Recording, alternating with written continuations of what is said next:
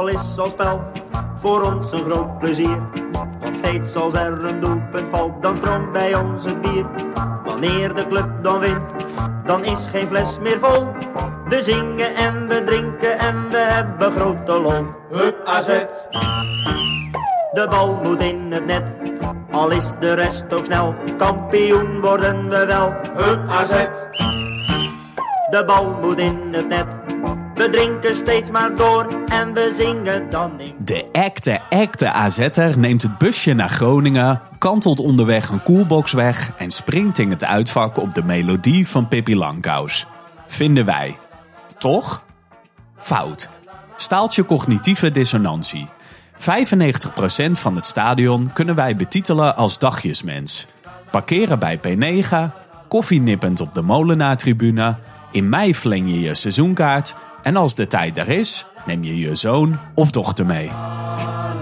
Ome Jan staat op een kratje bier, want hij is erg klein. Hij ziet wel haast geen bal, maar vindt de sfeer zo fijn. En in de tweede helft, dan gaat hij onderuit.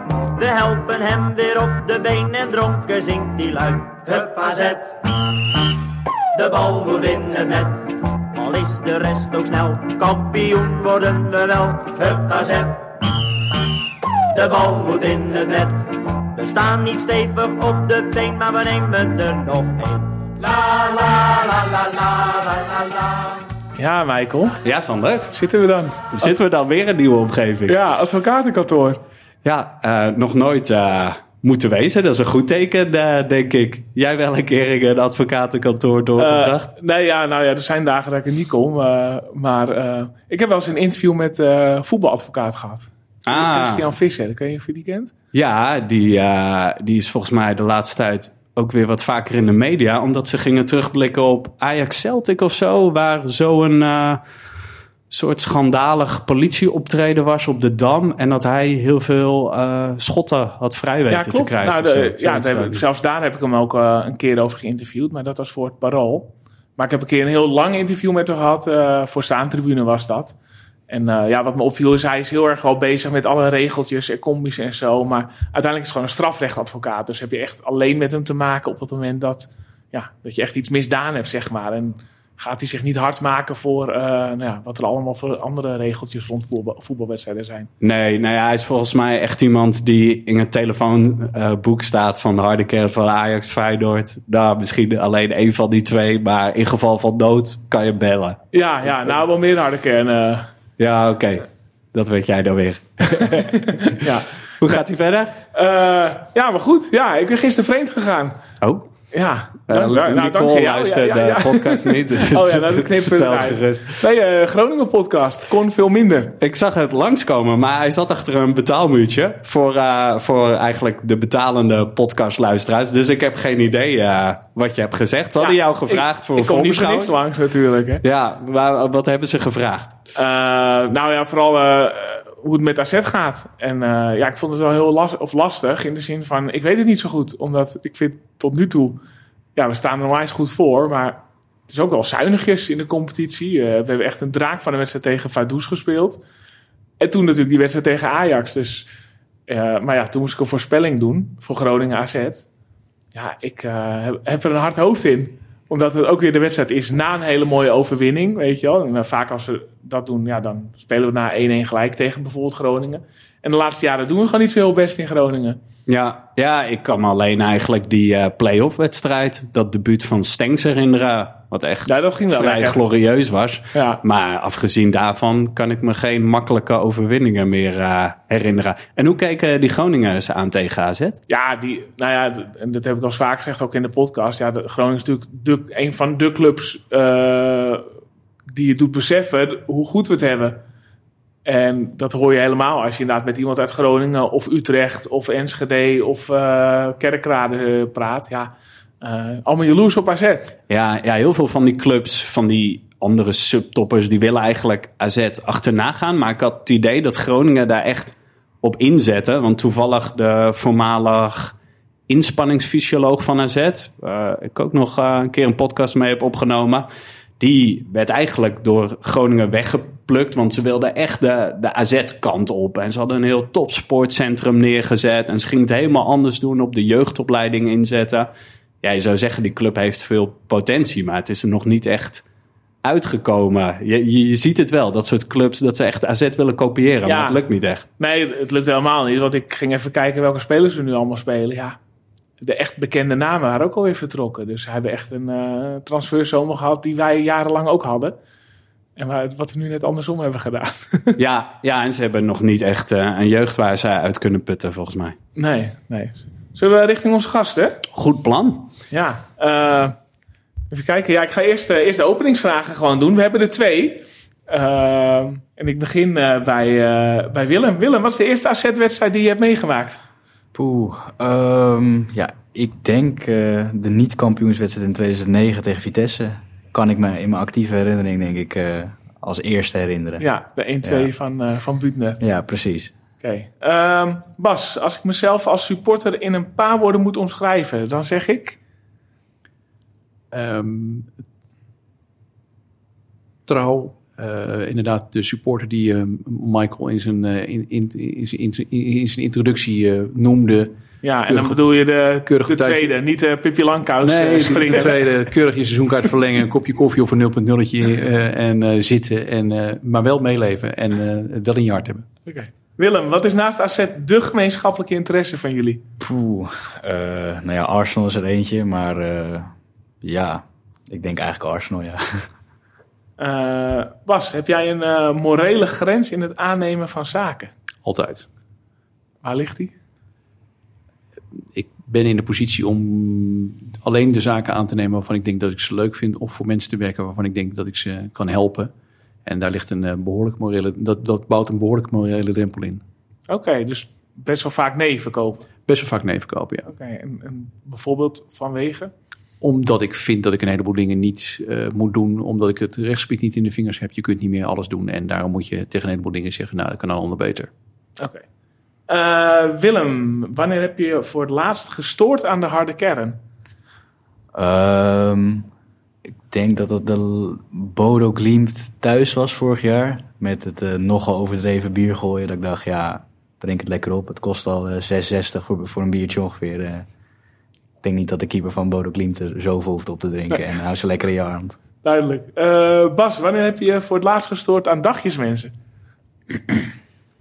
Ehm, nou, dat weet ik. Ik denk, ik denk voor de laatste toen we in het Arsenal stadion waren. Omdat daar heel veel dagjes mensen op een gegeven moment eh, komen. Maar bij AZ kom ik ze eigenlijk nooit tegen.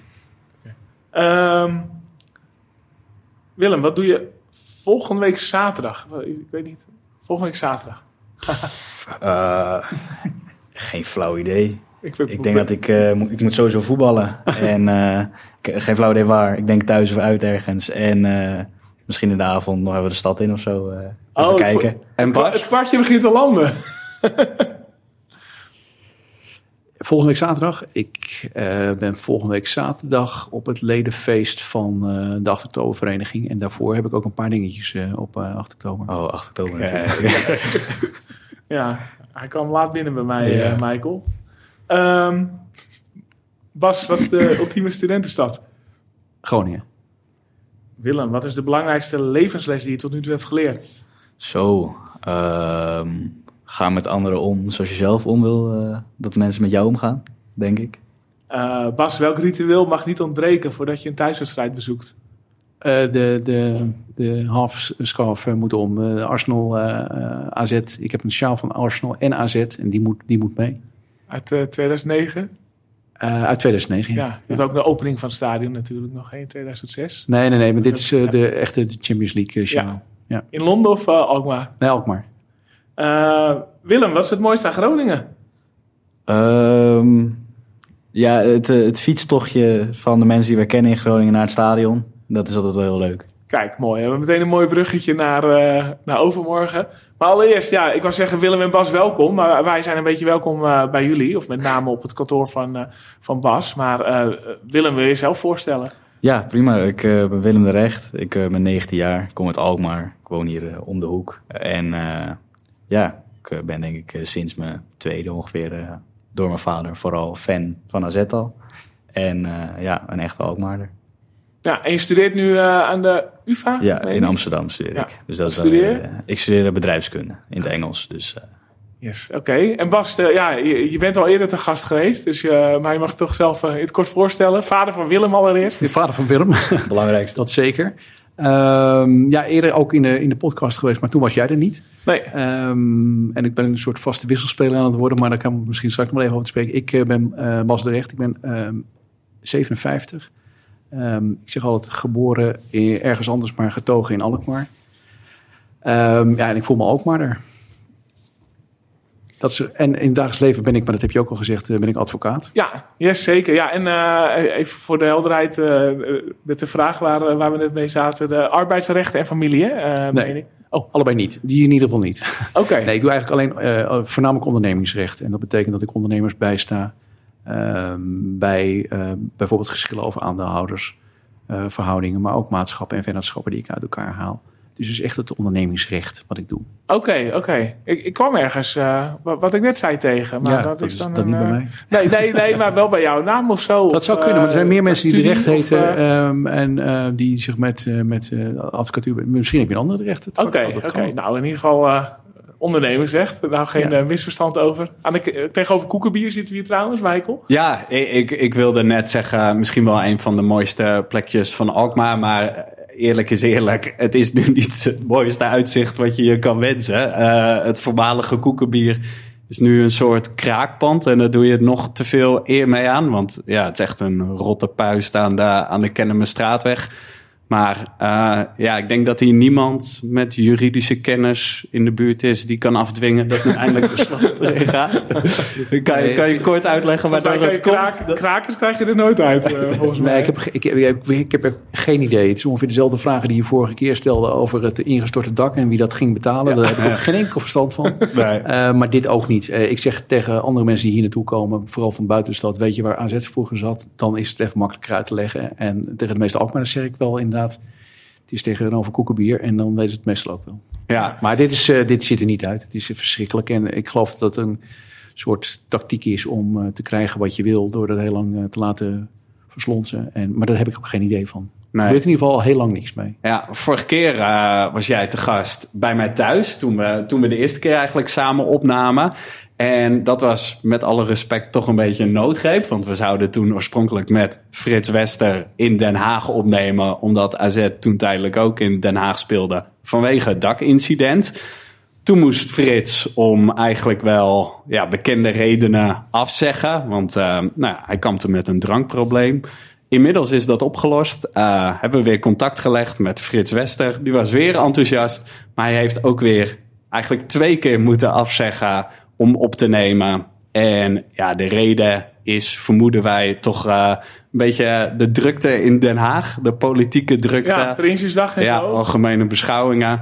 Ehm, dus ja, onze stand-in was weer paraat. Vandaar dat we met, eh, met Bas zitten. Maar eh, ja, we hadden het erover onderling, Bas en ik, van... ja, we kunnen wel weer een herhaling gaan opnemen... maar daar wordt ook niemand vrolijk van. En toen kwam Bas zelf met het idee van... ja, we kunnen het ook wat breder trekken. Jullie hebben het heel vaak over de harde kernen, terecht. Maar ja, het gaat eigenlijk nooit over de gewone supporter op, eh, op de Molenaar-tribune.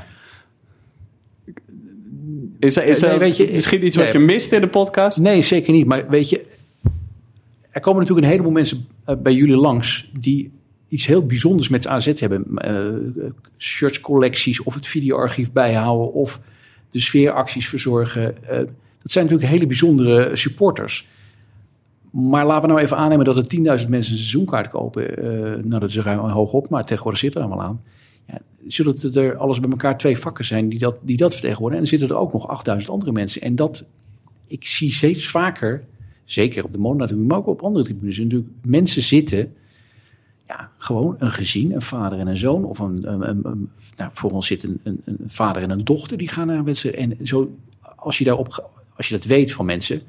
Wij zijn naar Den Haag geweest met, met, met, met, met drie andere, eh, opa, zo, eh, vader en, en, en, en, en, en een neefje. En dat zijn natuurlijk ook mensen die gewoon ook allemaal een seizoenkaart kopen. Nou, en die mensen die, die komen niet aan het woord in een podcast, om het zo maar eens te zeggen. Ja. Dus dat is toch wel, dat is ook een, een, een, een, een kern van AZ. Ja, we gaan hier zo uitgebreider op in.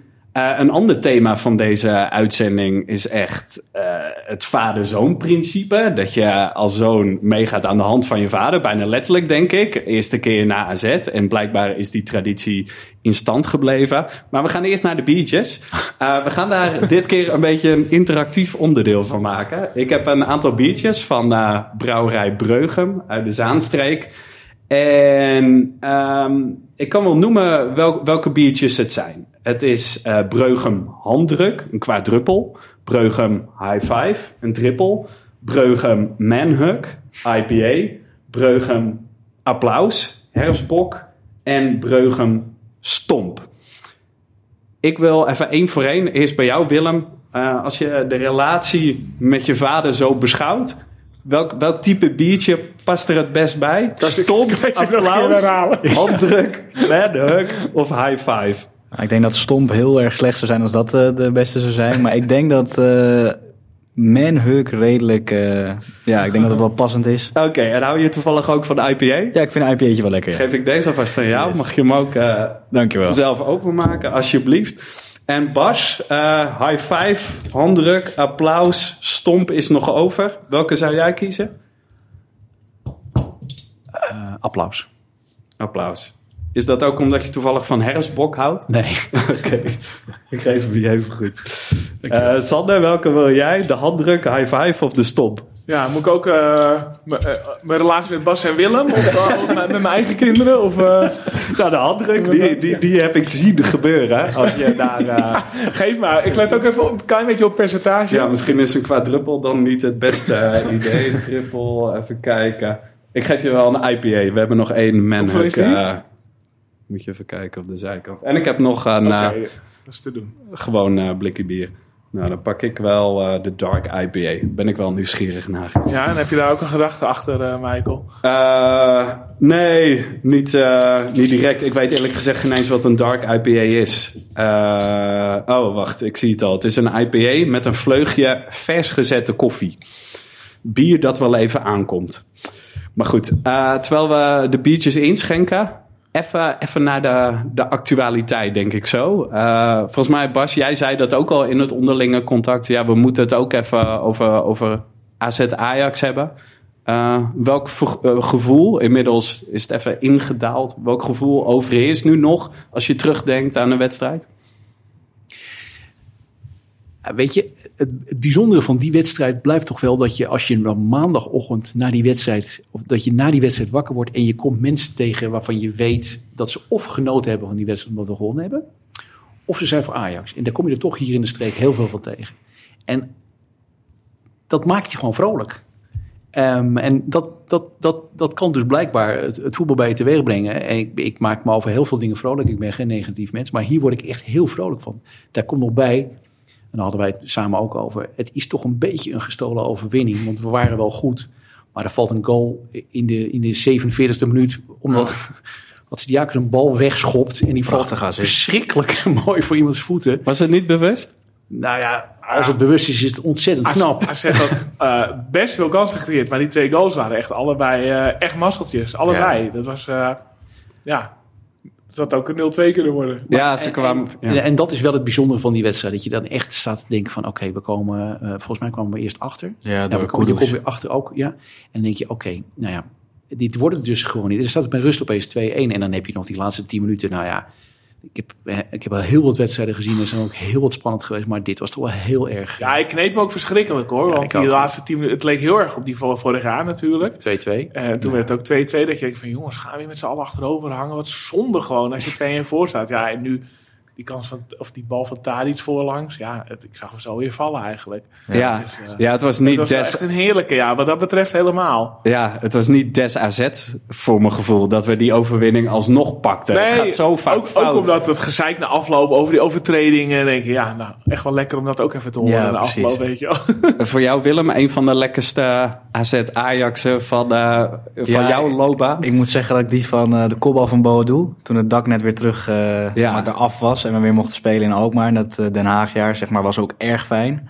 Omdat je hem ook totaal niet verwachtte. Maar hier, toen dat bord van acht minuten omhoog ging, ik, ik kon mijn ogen niet geloven. Ik dacht, hoe krijg je er acht Ja, oh, minuten bij? inderdaad, ja, ja. En er stond een jongen voor ons, die stond alleen maar... We zijn nu al 99,5 minuten aan het voetballen. Van wanneer gaat hij stoppen? En, eh, Wanneer va- valt hij? ja. nou, en ik dacht ook, we gaan nog een penalty tegenkrijgen. En eh ja, Verhulst haalt nog een bal uit de kruising. En eh, ja, uiteindelijk zit je in. Iedereen een soort van... Bij rust was iedereen al verbaasd van... Oké, het is net in de 51 minuten is het 2-1 geworden. Raar, maar oké. En na, ja, na de wedstrijd was iedereen ook in een soort van verbazingstatus. Een jongen aan mijn voetbalteam zei... Ja, ik ben 12 jaar ouder geworden door die laatste 10 minuten. Ja, dat valt het voor mij wel goed samen. Ja, ja, Ja, die ja. AZ Ajax, die goal van Boadu, terugkomst in het eigen stadion, die was ook mooi. Maar die wedstrijd was eigenlijk waardeloos. Ja, was wel spannend, maar er gebeurde eigenlijk niks. Maar nu, ik betrapte hem op aan het eind van de wedstrijd, die al super lang was.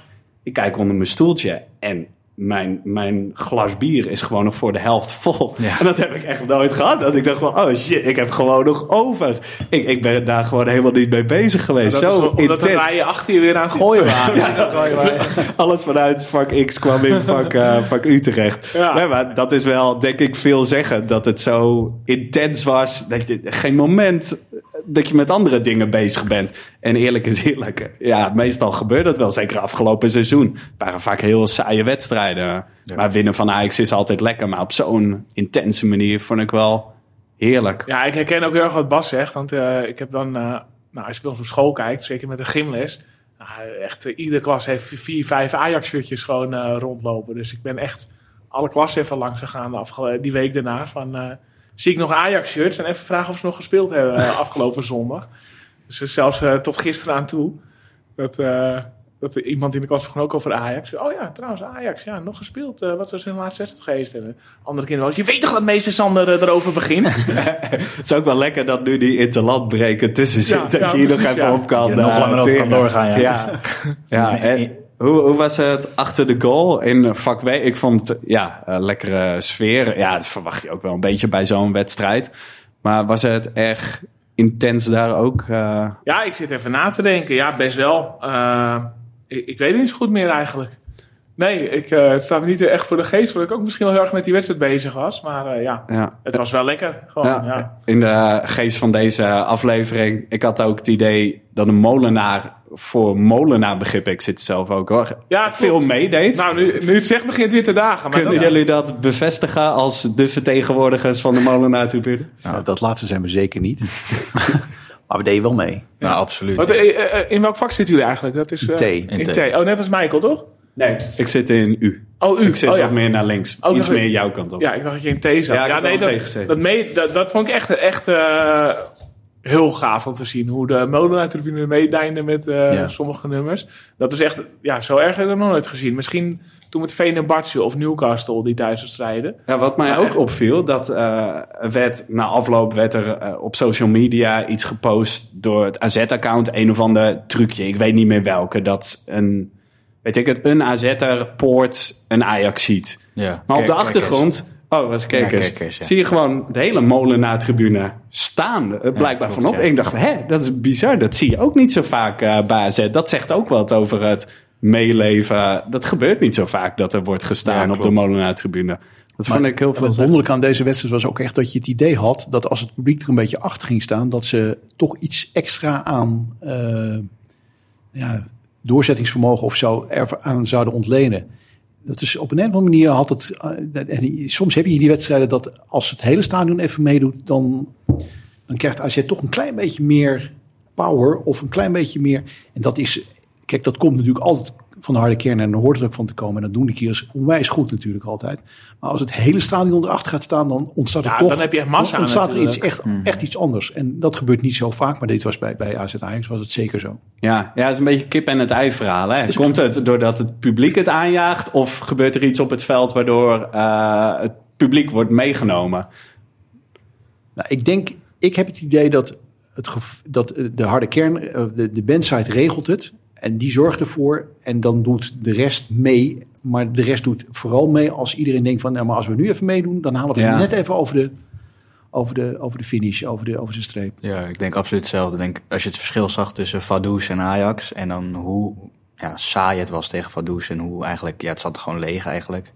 en hoe vol dan is tegen Ajax... en zie je mensen om je heen staan die je je ziet ze wel eens en dan zijn ze altijd heel stil en zitten heel netjes. Alleen dan zie je nu opeens mensen echt boos zijn op een Nijhuis bijvoorbeeld, die heel goed sloot vond ik hoor. Maar ehm, ja, iedereen was opeens een soort van, was alsof iedereen tien dextro's had genomen en er echt op konden klappen of zoiets. Ja, ja, soms gebeurt dat. En dat hoeft niet eens per se een AZ Ajax te Nee. zijn. Soms heb je dat ook bij een reguliere competitiewedstrijd. Dat je om je heen kijkt en denkt van... Hey, Nou, wat volgens mij, ik ontbrandt herken wel een beetje wat jij zegt. Want soms is er ook iets op het veld. En dat kan bijvoorbeeld een actie zijn. Ja, dat er een afvallende absoluut. bal net weer wordt opgepakt. Dat je voelt van er komt een nieuwe aanval dat er gaat. Of het kan ook zijn dat, eh dat AZ een rode kaart krijgt. En, eh, en, en to- toch weer gaat aanvallen. En dan kan er ook een soort vonk of zo komen. Maar Ja. je voelt soms aan van, oh ja, nu is er een actie waarbij...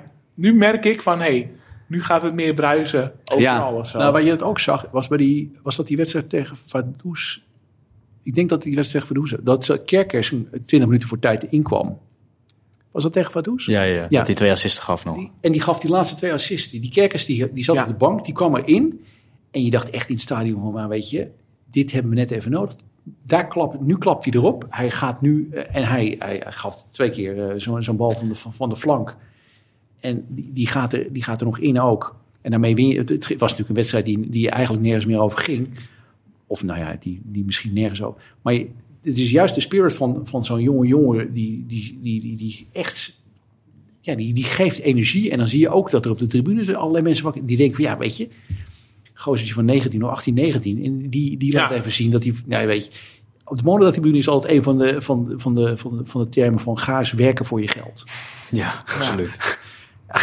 Dat begrijp ik ook wel, want er zitten natuurlijk ook een heleboel mensen die gewoon aan het werk zijn voor hun geld door de week. En in het weekend denken van, ja, ehm, ga eens werken voor je geld. Er zit er nu, soms is er natuurlijk wel eens een inzet van spelers waarvan je echt denkt, nou, eh, je verdient heel veel geld. Kun je daar niet eens een keer eh, meer voor laten zien? En als er dan zo'n zo'n zo'n 18-jarige jongen binnenkomt en die gaat er, die, die, die springt gelijk alle kanten uit. Ik Ja. denk dat dat, dat spreekt, dat, dat neemt een, een, een, een, een publiek op sleeptouw. ja, een beetje wat. Van Brederode ook tegen Ja. Go Eagles had natuurlijk. hè? zoiets. Klapt, Ja. klapt Ja. even minuut 1 echt hard op Tadic. Zo van, nou, Ja. laat even zien dat ik... ja, wat ik Daar- trouwens ook lekker vond was eh, na AZ Ajax die, eh, dat de wisselspelers van Ajax aan het uitlopen waren. Ik weet niet of je dat nog hebben meegekregen. Mm. Daar zat Owen Wijndal zat ertussen. Oh. En dan denk je van ja, oh, wat, ga- wat gaat nu de reactie worden? Wordt er gefloten? Wordt er iets gezongen? Het enige wat gebeurde was dat keihard nog even Milos Kerkers werd eh, toegezongen. Ah ja, precies. Ah, dat ik wel ja, redelijk subtiel voor eh Ja. AZ-begrippen. Ja, ja, ja. Ik zit nog even te denken over wat er net over inzet werd gezegd. Ik zat altijd best wel in het kamp van ja, hard werken, hard werken. Als je allemaal ha- hard werkende amateurvoetballers erin hebt staan, daar is ook niks aan om te kijken. Een beetje Dani, Wit, Dani de Wit van vorig seizoen. Als je elf Dani de Wits hebt, ja, word je daar nou heel vrolijk van. Maar deze wedstrijd was eerlijk is eerlijk wel het bewijs dat je met inzet en intensiteit het krachtsverschil kan goedmaken. Of het kwaliteitsverschil. Ja. Eh, als je ziet hoeveel eh, kilometers Dani de Wit had gelopen. En gewoon feitelijke bewijzen dat je je hebt ingezet. Dus ik ben er wel anders over gaan denken. Dat inzet wel Ja, toch wel een belangrijk aspect vier, is. vier kilometer meer gelopen of zo zag Ja, ik. ja. Ja, Dat is echt bizar. Ja, ja, niet normaal. Ja, dat is toch wel dit seizoen een beetje eh, de grote verrassing voor mij, Dani de Wit. Dat die Ja, zo zijn draai heeft gevonden. Maar misschien komt het ook door die transfer van die eh, Amerikaanse jongen. Dat hij denkt, oeh, ze zijn nu toch een andere jongen voor zoveel geld binnengehaald. Ik moet misschien toch mezelf laten zien dat ik echt Ja. belangrijk voor dit AZ ben. Ja, ja, het kan een prikkel zijn. Ja. En eh, Groningen natuurlijk eh, komende zondag. eh, Zaterdag. eh, zaterdag, je hebt gelijk. Ja. Eh, is voor jullie toch wel een beetje een bijzondere wedstrijd. Eh, Lieten jullie al doorschemeren? Hoezo? Ja, ehm, mijn vader heeft bij Alkmaars Ontzet gezeten. Zeg maar de datum die ik net volledig vergat in de intro. Ja, ik vond volgende week zaterdag ook heel cryptisch. ja, hoor, ik wou eh, Willem. zeggen. Ehm, maar, eh, en je hebt natuurlijk ook Gronings Ontzet. Kennen misschien minder mensen. Maar eh, mijn vader heeft met Leiden Ontzet en Groningen Ontzet hele goede banden. En met een van de ja, directeuren van Gronings Ontzet. Daar komen we eigenlijk elk jaar. Eten we standaard, eten we daar patat. En dan kunnen we op een tweedehands fiets stappen. En dan fietsen we naar eh, het Groningenstadion toe. Met hun. Met hun. Jullie zitten ook in het Groningen vak. Ja, Ja. dus Ja. eh, soms kan dat heel fijn zijn, omdat je dan eh, toch even een klein ja, smiehterig lachje tussendoor kan doen. Als bijvoorbeeld Stenks op zijn debuut een goal maakt. En vorig jaar zit je dan eh, als enige, sta je niet op de bank als Ngonga een omhaal tegen AZ scoort. En dan zit je daar, ja, dit is toch niet echt leuk. En hoe is de beleving in Groningen dan? Meestal, tenminste als ik er ben, ik denk ook als jij bent, Sander, sta je toch wel in het uitvak. Is het heel anders, eh, de beleving in de stad en op de tribune, dan bij AZ? Absoluut. Wat is het verschil? Ik heb het gevoel dat het wel meer... Het is, het, het is niet heel anders dan AZ qua de familievak. Je ziet heel veel families, maar je ziet ook nog wel echt gewoon studenten. En je ziet jonge mensen die echt gewoon... Ja, ze hebben een harde kern, maar wij zitten echt helemaal aan de andere kant van het stadion van de harde kern. Dus zeg maar, wij zitten in het vak J en de harde kern is dan de bandside, om het even zo te vergelijken. Ja. Dus wij zitten helemaal aan de andere kant van het stadion. Dus in dat opzicht krijgen we daar niet heel veel van mee. Maar je ziet de laatste jaren wel dat Groningen een beetje...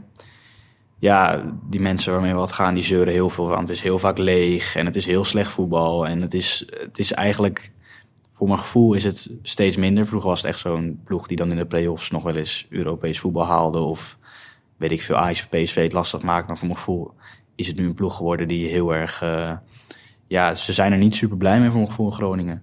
Ze hebben, je- ja, vroeger was het nog wel eens, dan kwamen we daar en dan zei eh, die mensen heten Peter en Anita. En dan was het van, oh, Groningen wint wel even met 2-0. En nu komen we daar en is het eigenlijk de voorspelling bijna altijd van, eh, ja, we willen wel winnen, maar ik denk eigenlijk dat we gaan verliezen. En Ja. wij zijn vaak redelijk conservatief in onze voorspellingen daar. Maar de laatste jaren gaat het ook niet heel denderend, moet ik zeggen. Maar ze zijn daar vaak verbaasd als ze van ons winnen, om het zo te zeggen. Ja, als je dan om je heen kijkt, is het dan eigenlijk gewoon vergelijkbaar met wat je normaal gesproken ziet op de Molenaar-tribune? Ja, absoluut. Ja. Is, dat, is dat voor jullie gevoel, dan kijk ik ook even naar Sander, in heel Nederland zo? Of kan je ook in die zogenaamde familievakken wel echt onderscheid maken tussen bepaalde clubs? Nou, het enige waar ik aan denk is waar we eh anderhalf week of eh, tweeënhalf week geleden waren. Dat, dat was natuurlijk eh, weinig familievakken in Den Haag Stadion. Ja, ja, ja. En ik moet zeggen, ja, ik vind bijvoorbeeld bij Feyenoord is het ook wel echt... eh, het voelt wel qua types op de tribune weinig gezinnen, zullen we maar zeggen. Echt wel eh, ja, veel meer harde kerntypes. Nou vind ik het vaak nog dodelijk saai ook bij Feyenoord. Maar qua, Nee, maar toch is dat niet zo, Sander. Want er zijn natuurlijk ook heel veel families die naar, ook naar Feyenoord gaan. eh, Van generatie op generatie. En waar ook. Maar de aandacht gaat natuurlijk heel veel uit naar mensen eh, die de aandacht op zich laten vestigen. En ja, dat zijn een vader en een zoon die gewoon, of een moeder en een, eh, en een, en een, en een kindje wat voor je, die naar het stadion gaan. Die, zijn, die, die vestigen daar nog niet op zich. Die kijken gewoon Ja, naar nee, klopt. Maar ik, ik, wat ik vaak zie als ik bij Feyenoord op, gewoon op de Feyenoord-tribune zie... Kijk, bij de meeste clubs heb je gewoon één vakje waar eh, de harde kern is... of waar mensen Nee, oké, dat staan. En als je eh, eigenlijk de hele ring hebt bij Feyenoord... Ja, dan heb je altijd wel van die prototype Ja. Mongolen eigenlijk.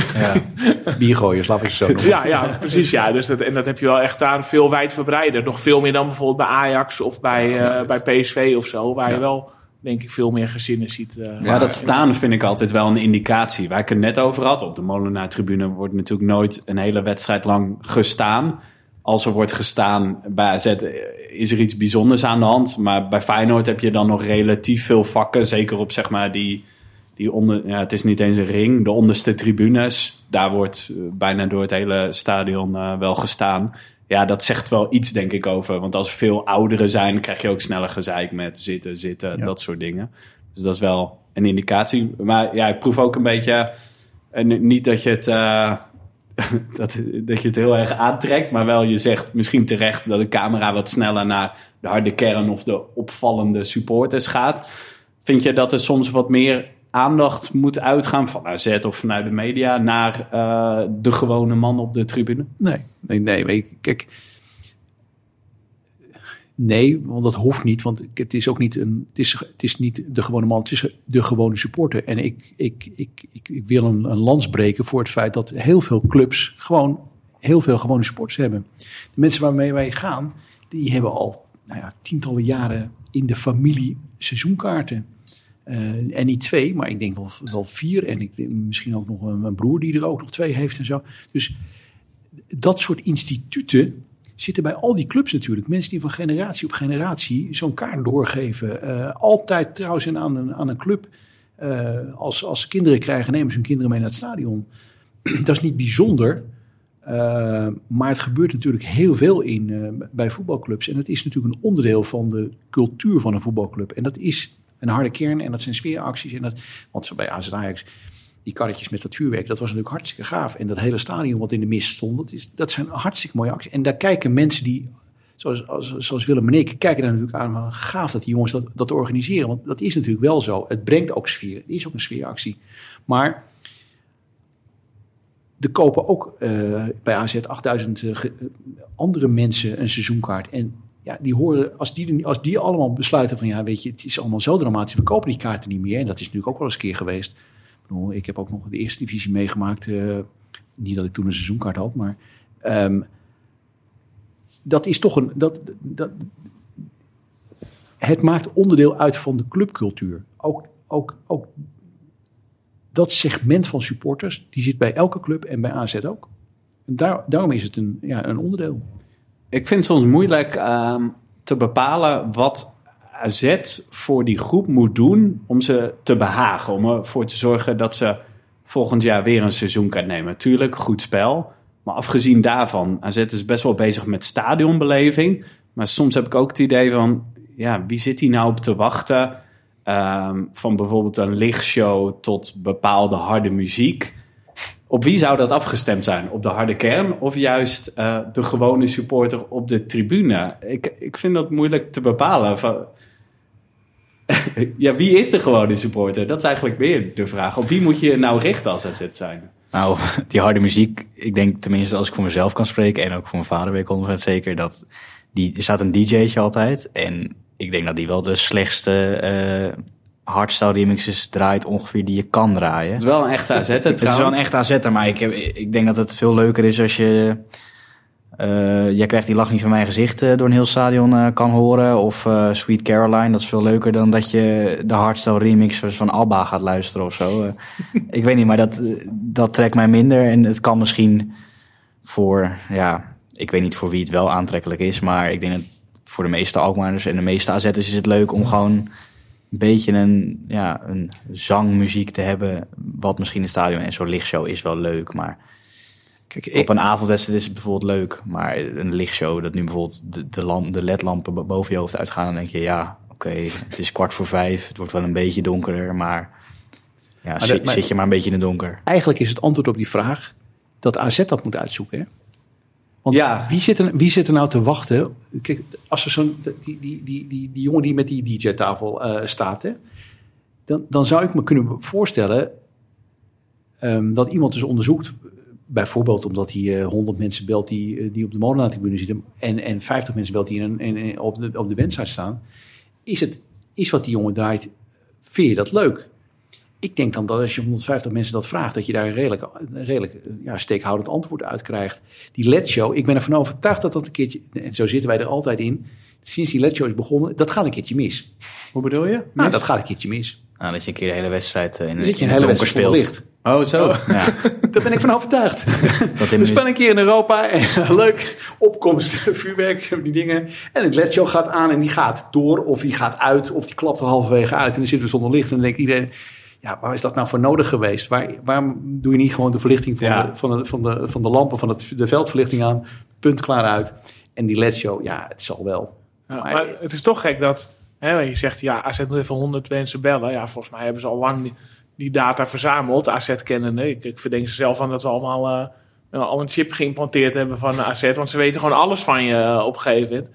Ja, waarom maken ze deze afweging dan, of deze inschatting? Is dat echt om de harde kern te behagen? Of, Ja, daar ben ik ook benieuwd naar. Iemand moet bedacht hebben, dit hebben we nodig. Maar andersom, ik kan ook niet bedenken wat wel iedereen leuk zou vinden. Want nou, ergens meezingers kan ik ook wel beredeneren dat dat gewoon makkelijk in het gehoor ligt. Maar er zijn natuurlijk ook heel veel supporters die helemaal niet houden van Nederlandstalige muziek. Absoluut. Dus hoe kan je het goed doen? Moet je per tribune misschien andere muziek Ja. draaien of zo? Eh, Nee, maar de één ding daarbij is wel zo. Als de sfeer agressief is in een stadion. en je draait ook nog keiharde muziek eroverheen. dan helpt dat in ieder geval niet om de gemoederen een beetje te bedaren. Daar ben ik van overtuigd. Dat weet ik zeker. Ik bedoel, als er al een opgefokt sfeertje is. en je, je draait er ook nog opgefokte muziek bij. Dan, dan helpt dat niet om het, eh, om het wat rustiger te maken. En da- ook daar kun je wel eens over nadenken. Wat, nee, wat, maar het kan natuurlijk ook wel een doel zijn, hè? Als, zoals we ook zien bij AZ Ajax. Ja, het eh, helpt ook een beetje de sportieve prestaties misschien ja, wel. klopt. Dus ja, waar ligt de grens tussen... eh, Kijk, eens. opgefokt kan ook wel lekker zijn misschien. Ja, maar het, kan, het is denk ik ook eh, een beetje simpele redenering. Oh, hele harde muziek, dan wordt het sfeervol. Hetzelfde als iedereen met een trommel naar het stadion komt, hebben we sfeer. Zo Megafoon werkt het ook niet. Ja, Gewoon om het inderdaad. daar nog even over hebben, die megafoon, ja. Maar, maar eh, oh, oh, ja, toch de vraag van Michael: van waarmee zou je de, hè, die massa, want ja, we zeiden ook al, dat is 95% van het stadion uiteindelijk. Waarmee zou je die dan wel kunnen trekken? Wat, wat zou aantrekkelijk kunnen zijn, eh, lo- los van de muziekkeuze? Nou ja, ik denk dat, zoals Mike ook al zei, als AZ goed voetbal blijft spelen, die mensen komen toch wel. Tenminste, er moet echt heel, heel slecht voetbal gespeeld worden als ik denk, nou, ik eh, ga niet meer naar AZ.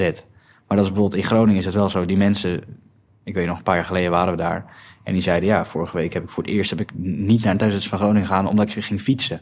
Omdat het lekker weer was. nou ja, omdat AZ goed speelt en ik AZ heel leuk vind. Ik zou nooit op zondag zeggen, nou, ik ga even naar Berg aan Zee op het strand liggen, omdat het lekker weer is. Dan zeg ik, jongens, ik wil mee, maar AZ speelt om kwart voor vijf, dus we gaan of om kwart voor zeven heen, of we gaan om één uur heen en ik peer hem om vier uur, omdat ik bij AZ moet zijn.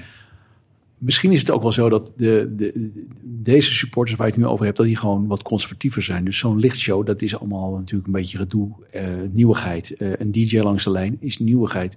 Misschien zijn het ook een hele, hele ouderwetse supporters die gewoon ja, op de fiets stappen, fietsje neerzetten. Ehm, ik, ik zie ook mensen die hun fiets bijvoorbeeld aan de andere kant van het fietstunneltje neerzetten. Omdat ze op het fietsje komen en denken, ja, dan moeten we door dat, door dat onhandige tunneltje fietsen.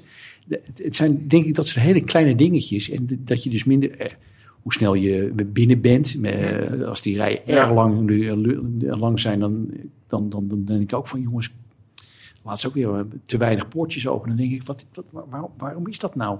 Dat zijn natuurlijk hele basale dingen wat de voetbalbeleving ehm, voor nou, laten we dit, dit soort supporters dan, dan eenvoudig houdt. Ik, ik, ik denk dat wij niet veel vragen. Nee, je was wel een paar jaar geleden, als ik me goed herinner, naar die barbecue hè, bij eh, AZ eh, BK Hekken. Ja, Dat is wel misschien iets waar... ja, eh, dat vond ik. Maar dat was leuk, want de- eh, voor het eerst sprak ik toen met iemand af om, om even wat uit te wisselen. En, en die Fred. was daar ook. Ja, Ja.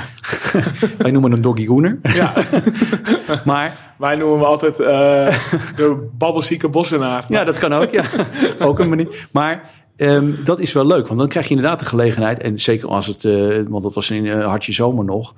Dat, dat zijn echt leuke dingen. Dat, dat, is best, dat, is, dat is goed geregeld. En ik denk ook dat AZ met dat soort initiatieven. Dat vind ik net als met een open dag. hè. Eh, Zo'n open dag, ik, volgens mij was hij er dit jaar niet. Maar een open dag waarbij je gewoon spelletjes kunt doen. waar- Waarbij kinderen spelletjes kunnen doen. Waarbij je die spelers een handtekening in een kaart kunt laten aftekenen dat heb ik vorige keer ook gezegd, maar er is zoveel impact ehm, op een, samenleving als je dat soort dingen met, met kinderen kunt doen.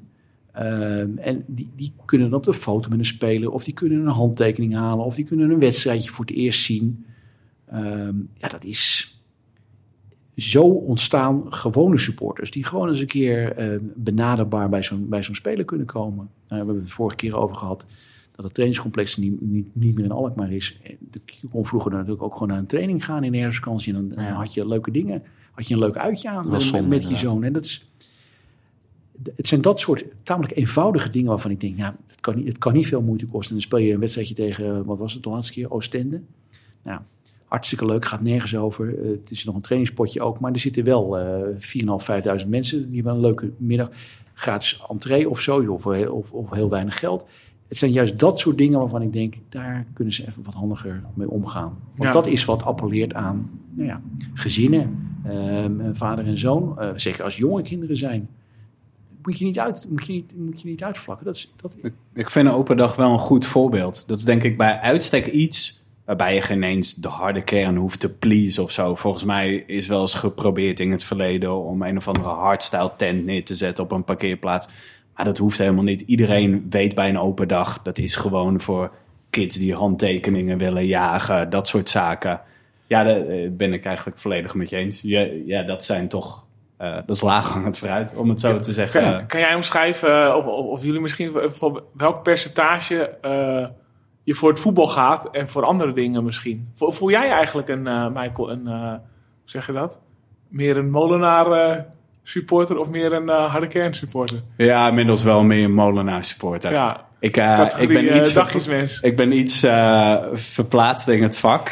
Iets meer rijden naar, naar voren om het wat beter te zien. En nu is het dak ook wat langer vergeleken met vroeger. Dus je zit sowieso wel droog. Maar nu zitten we net voor wat oudere mensen. En dat was eerste wedstrijd wel gedoe. Want ja, ik sta helemaal niet vaak. Maar bij kans of weet ik het, ga staan als je voor AZ bent. is toch gelijk trekken aan mijn jas en zo. Dus dat was toch wel even gedoe. Nou, volgens mij zijn de gemoederen wel bedaard. Maar dan zie je wel een beetje... Oh, ik zit er nog... Trek aan je jas, Michael. Ja, Nou, ik nou. vind dat heel irritant. ja. Maar goed, eh, volgens mij na AZ Ajax stonden ze te high-fiven eh, naar ons. Dus volgens mij zijn de gemoederen wel bedaard. Maar dat is wel eh, een teken dat je misschien nog een beetje tussenin zit. Maar ook op de Molenaar-tribune zijn natuurlijk wel verschillende typen supporters. Bovenin, wat is het vak S, staat natuurlijk ook wel een groepje. Dus ja, ik zie mezelf wel meer als Molenaar-type. maar, jij staat Kan je daar. percentages eh, aangeven van, nou, voor zo belangrijk vind ik het voetbal en zo belangrijk vind ik dat of dat of dat? Ja, dat is in de loop van tijd wel veranderd. Ik kan nu wel echt balen van een slechte wedstrijd. Dat ik echt denk Ja. van zonde van mijn avond of zo. Je gaat nog wel heen, maar dat je gewoon ja, echt zonde van je tijd. Dat had ik vorig seizoen best wel vaak. Ook omdat ik sinds kort dan in Haarlem moet. En denk, ja, wat de fuck zit ik zondagavond laat voor zo'n waardeloze wedstrijd nog in een stopterrein bij het geest een kwartier te wachten. Ja, zondag 8 uur nog even meepakken. Ja, ja, dan heb ik er wel de baling. Maar als je echt alleen voor het voetbal komt, is zeg ik altijd, was je niet voor AZ geworden. Ja, dan ben je voor een andere club die altijd alles wint. Dus ik denk het percentage voetbal is toch niet meer dan 50%. Bij- Nee. En bij jou? Hoe, hoe, zit het voor jullie? Nou ja, het is meer het percentage resultaat, moet ik zeggen. Want als AZ op zaterdagmiddag, eh, je hebt natuurlijk die kloterige vroege, vroege wedstrijden nu, op een kwart voor vijf moet voetballen en om kwart voor zeven. En ik, eh, een vriend van mij zegt om negen uur, gaan we naar Amsterdam, gaan we uit. En dan sta ik eh, ja, een beetje shorrend in de club, omdat AZ met 0-2 heeft verloren thuis. En dan is mijn weekend echt, dan ben ik gewoon een stuk chagrijniger. En dat is Ja. gewoon, ja, het resultaat is gewoon een heel groot ding, weet je. Ze kunnen tegen Ajax geweldig spelen, maar als ze net zoals vorig jaar 2-2 in de laatste minuut van Alvarez een kopbal tegenkrijgen, dan zit je eigenlijk van, ja, dat is wel heel goed eigenlijk. Ja, maar, maar, zeg maar vooraf, als je de uitslag nog niet weet. eh, Van ja, ik ga echt eh, voor 80% voor het voetbal of, of eerder voor 30%. Of, Nou ja, dan ga je ook natuurlijk voor de sfeer. Want als je voor het voetbal gaat, dan zou je kunnen denken... nou, ik ga lekker achter de tv zitten. Het regent keihard. En toch denk je van, ja, ik doe even regenjas aan. Ik ga toch weer dat stukje fietsen. Eh, dus ik denk dat 75% het voetbal is. En 25% is de sfeer, denk ik. Gewoon, je, nou, misschien wel meer. Want je komt uiteindelijk kom je voor de sfeer. En bijvoorbeeld, zo- zoals jij zei, van Does thuis. Dan is er eigenlijk bijna geen sfeer. En dan zit je ook een beetje van, ja... Goh, wel saai eigenlijk. ja, ja, dezelfde sfeer zoals eh, door Ja. een eh, harde kern veroorzaakt eigenlijk. Ja, nee, absoluut. Ik, Tegen Dundee thuis en tegen, ik geloof, Toesla thuis was de sfeer. Zat je echt van, poeh, de sfeer is echt goed, zeg maar. Dat je echt zat te kijken van, zo, dit is echt wel een hele goede sfeer. Ja. Vooral tegen Dundee thuis, dat kan natuurlijk voornamelijk ook door het resultaat, nou, omdat we met 7-0 wonnen. Maar Ja, dan, dan- toen dacht ik ook wel echt van de bands van, oké, dit seizoen lijkt zo echt een soort van, ja, extra niveautje omhoog te zijn gestapt. En dat je meer hun best te doen. Kan er een megafoon komen natuurlijk, maar eh, dat weet ik niet. ja en, en, en jij dan Bas? Jij vindt het voor mij ook heel leuk om gewoon eh, mensen te kijken, of niet? Of te, te zien wat... eh, ja, nee, maar- nee, dat- je, nee, op zich niet. Maar ik, kijk, ehm, ik, ik, kom voor het, ik kom voor AZ. En dan kom je dus ook voor het voetballen. Ook voor het resultaat. Maar ik vind het wel heel erg leuk. ehm, kijk, wij zitten in een vak waar je, waar, waar, je, eh, waar je de mensen kent om je heen. Dat klinkt natuurlijk enorm, eh, Wim Sonneveld, ons dorp. Maar ehm, dat is wel een beetje zo. Je kent de mensen voor je, zitten eh, mensen achter ons, die kennen we gewoon. En als je een keertje niet geweest bent, of je, je, de vorige keer is er iemand niet, of hij is er een keer niet. Je gelijk van, eh, nou, oké, waar was je vorige week? En eh, nou, ik zat in, in de box aan de andere kant toevallig te kijken. Nou, wat een wedstrijd. En, dus je komt ook omdat je, ja, je zit in een soort, ook in een klein soort community, wat, je ook, Ja. wat, wat ook aanspreekt. Eh, dat is leuk. Maar ik, ik, kom voor, ik kom voor de beleving om- om in een stadion te zijn. Ik zie, als je op televisie naar AZ kijkt, dan geniet ik daarvan. Uitwedstrijden zal ik altijd naar AZ kijken. Maar als je in een stadion ziet, dan zie je dingen buiten, buiten het beeld, om het zo maar te zeggen. En dat vind ik, ja, dat, vind ik, dat blijf ik boeiend vinden. Ik heb wel eens een, een hele wedstrijd naar Klaasje zitten kijken, gewoon om te kijken hoe het nou komt dat ik dat zo'n geweldige voetballer aan het vinden vind op dit moment. Ja, het is gewoon, Ja. dat is gewoon onwijs leuk om, om eens een keer te doen. En dat, dat, dat doet natuurlijk niemand. Maar voor zoiets ga je naar een stadion. Beleving. Ja, toch gewoon een soort AZ-gevoel. Ja, je kan kiezen waar je naar kijkt. Vind ik wel, zo heb ik er nooit over nagedacht. Maar nu je het zo zegt, ja, je kan een speler in de gaten houden. Maar toen ik voor het eerst naar AZ ging, eh, zes, zeven, acht jaar, ik weet niet meer. Maar ik stond de hele tijd met mijn rug naar het veld. Gewoon gefascineerd door de molenaartribune. En al die eh, rare vogels die allemaal eh, langsliepen. Dat is gewoon fascinerend. Dat is wel het leuke van in een stadion aanwezig zijn. Hoe, hoe is dat voor jou? Nou ja, ik moet me wel aardig aansluiten bij Bas. eh, maar dan misschien meer op het eh korte zijdenniveau. Maar ja, eh, ik vind het wel altijd leuk weer om toch die bekende koppen te zien. En inderdaad, ja, nou, ik was na AZ Ajax even de supporterzoom in. Maar dan zie je ook een gasten dat je denkt van, oh ja, dat is ook alweer een tijdje geleden. Maar ja, het is meteen lachen, weet je wel. En dat is ja, toch, toch de community. Klinkt een beetje forumachtig inmiddels. maar gewoon de, ja, die bekendheid en, eh, en de vertrouwdheid eigenlijk ook wel. Dat je inderdaad meer, meer voor AZ gaat dan voor het voetbal. En natuurlijk is het fijn eh, als het voetbal oké is en, eh, en ze winnen. Maar ja, inderdaad, dat, ja, het klinkt heel, hoe zeg je dat? Heel abstract, maar toch ja, een soort, soort clubgevoel of zo. Ja, en dat ik denk blijft- dat voor mij wel 40% voetbal is en dan 40% de... ja, ik vind het, gezelligheid vind ik een heel stom woord, want dan kan je niet echt, eh, echt concreet Maar, maken. maar de, maar- de vertrouwdheid van Ja. wat je aantreft als je naar zo'n stadion gaat. Ja. Je weet een beetje wie er om je heen zit. Je weet een beetje, je weet ook een klein beetje hoe AZ in elkaar zit. En eh, hoe de, al die rituelen, eh, die jongens die een warming-up hebben gedaan, nog eventjes langs de tribunes lopen en dan moeten geklapt worden. Dat zijn allemaal van die dingetjes waarvan je denkt, ja, die verzint nou eens iets. Maar het, is wel, het, hoort er wel, het hoort er wel allemaal bij.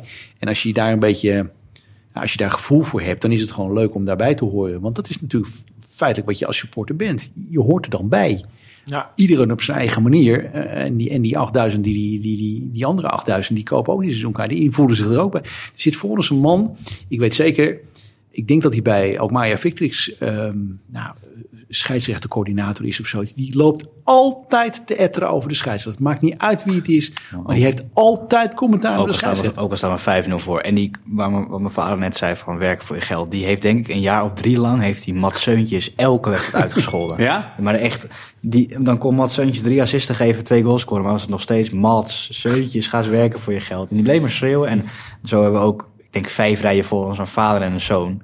Die vorig jaar, als het een paar wedstrijden slecht ging, eh, stond zo met een zakdoekje zo.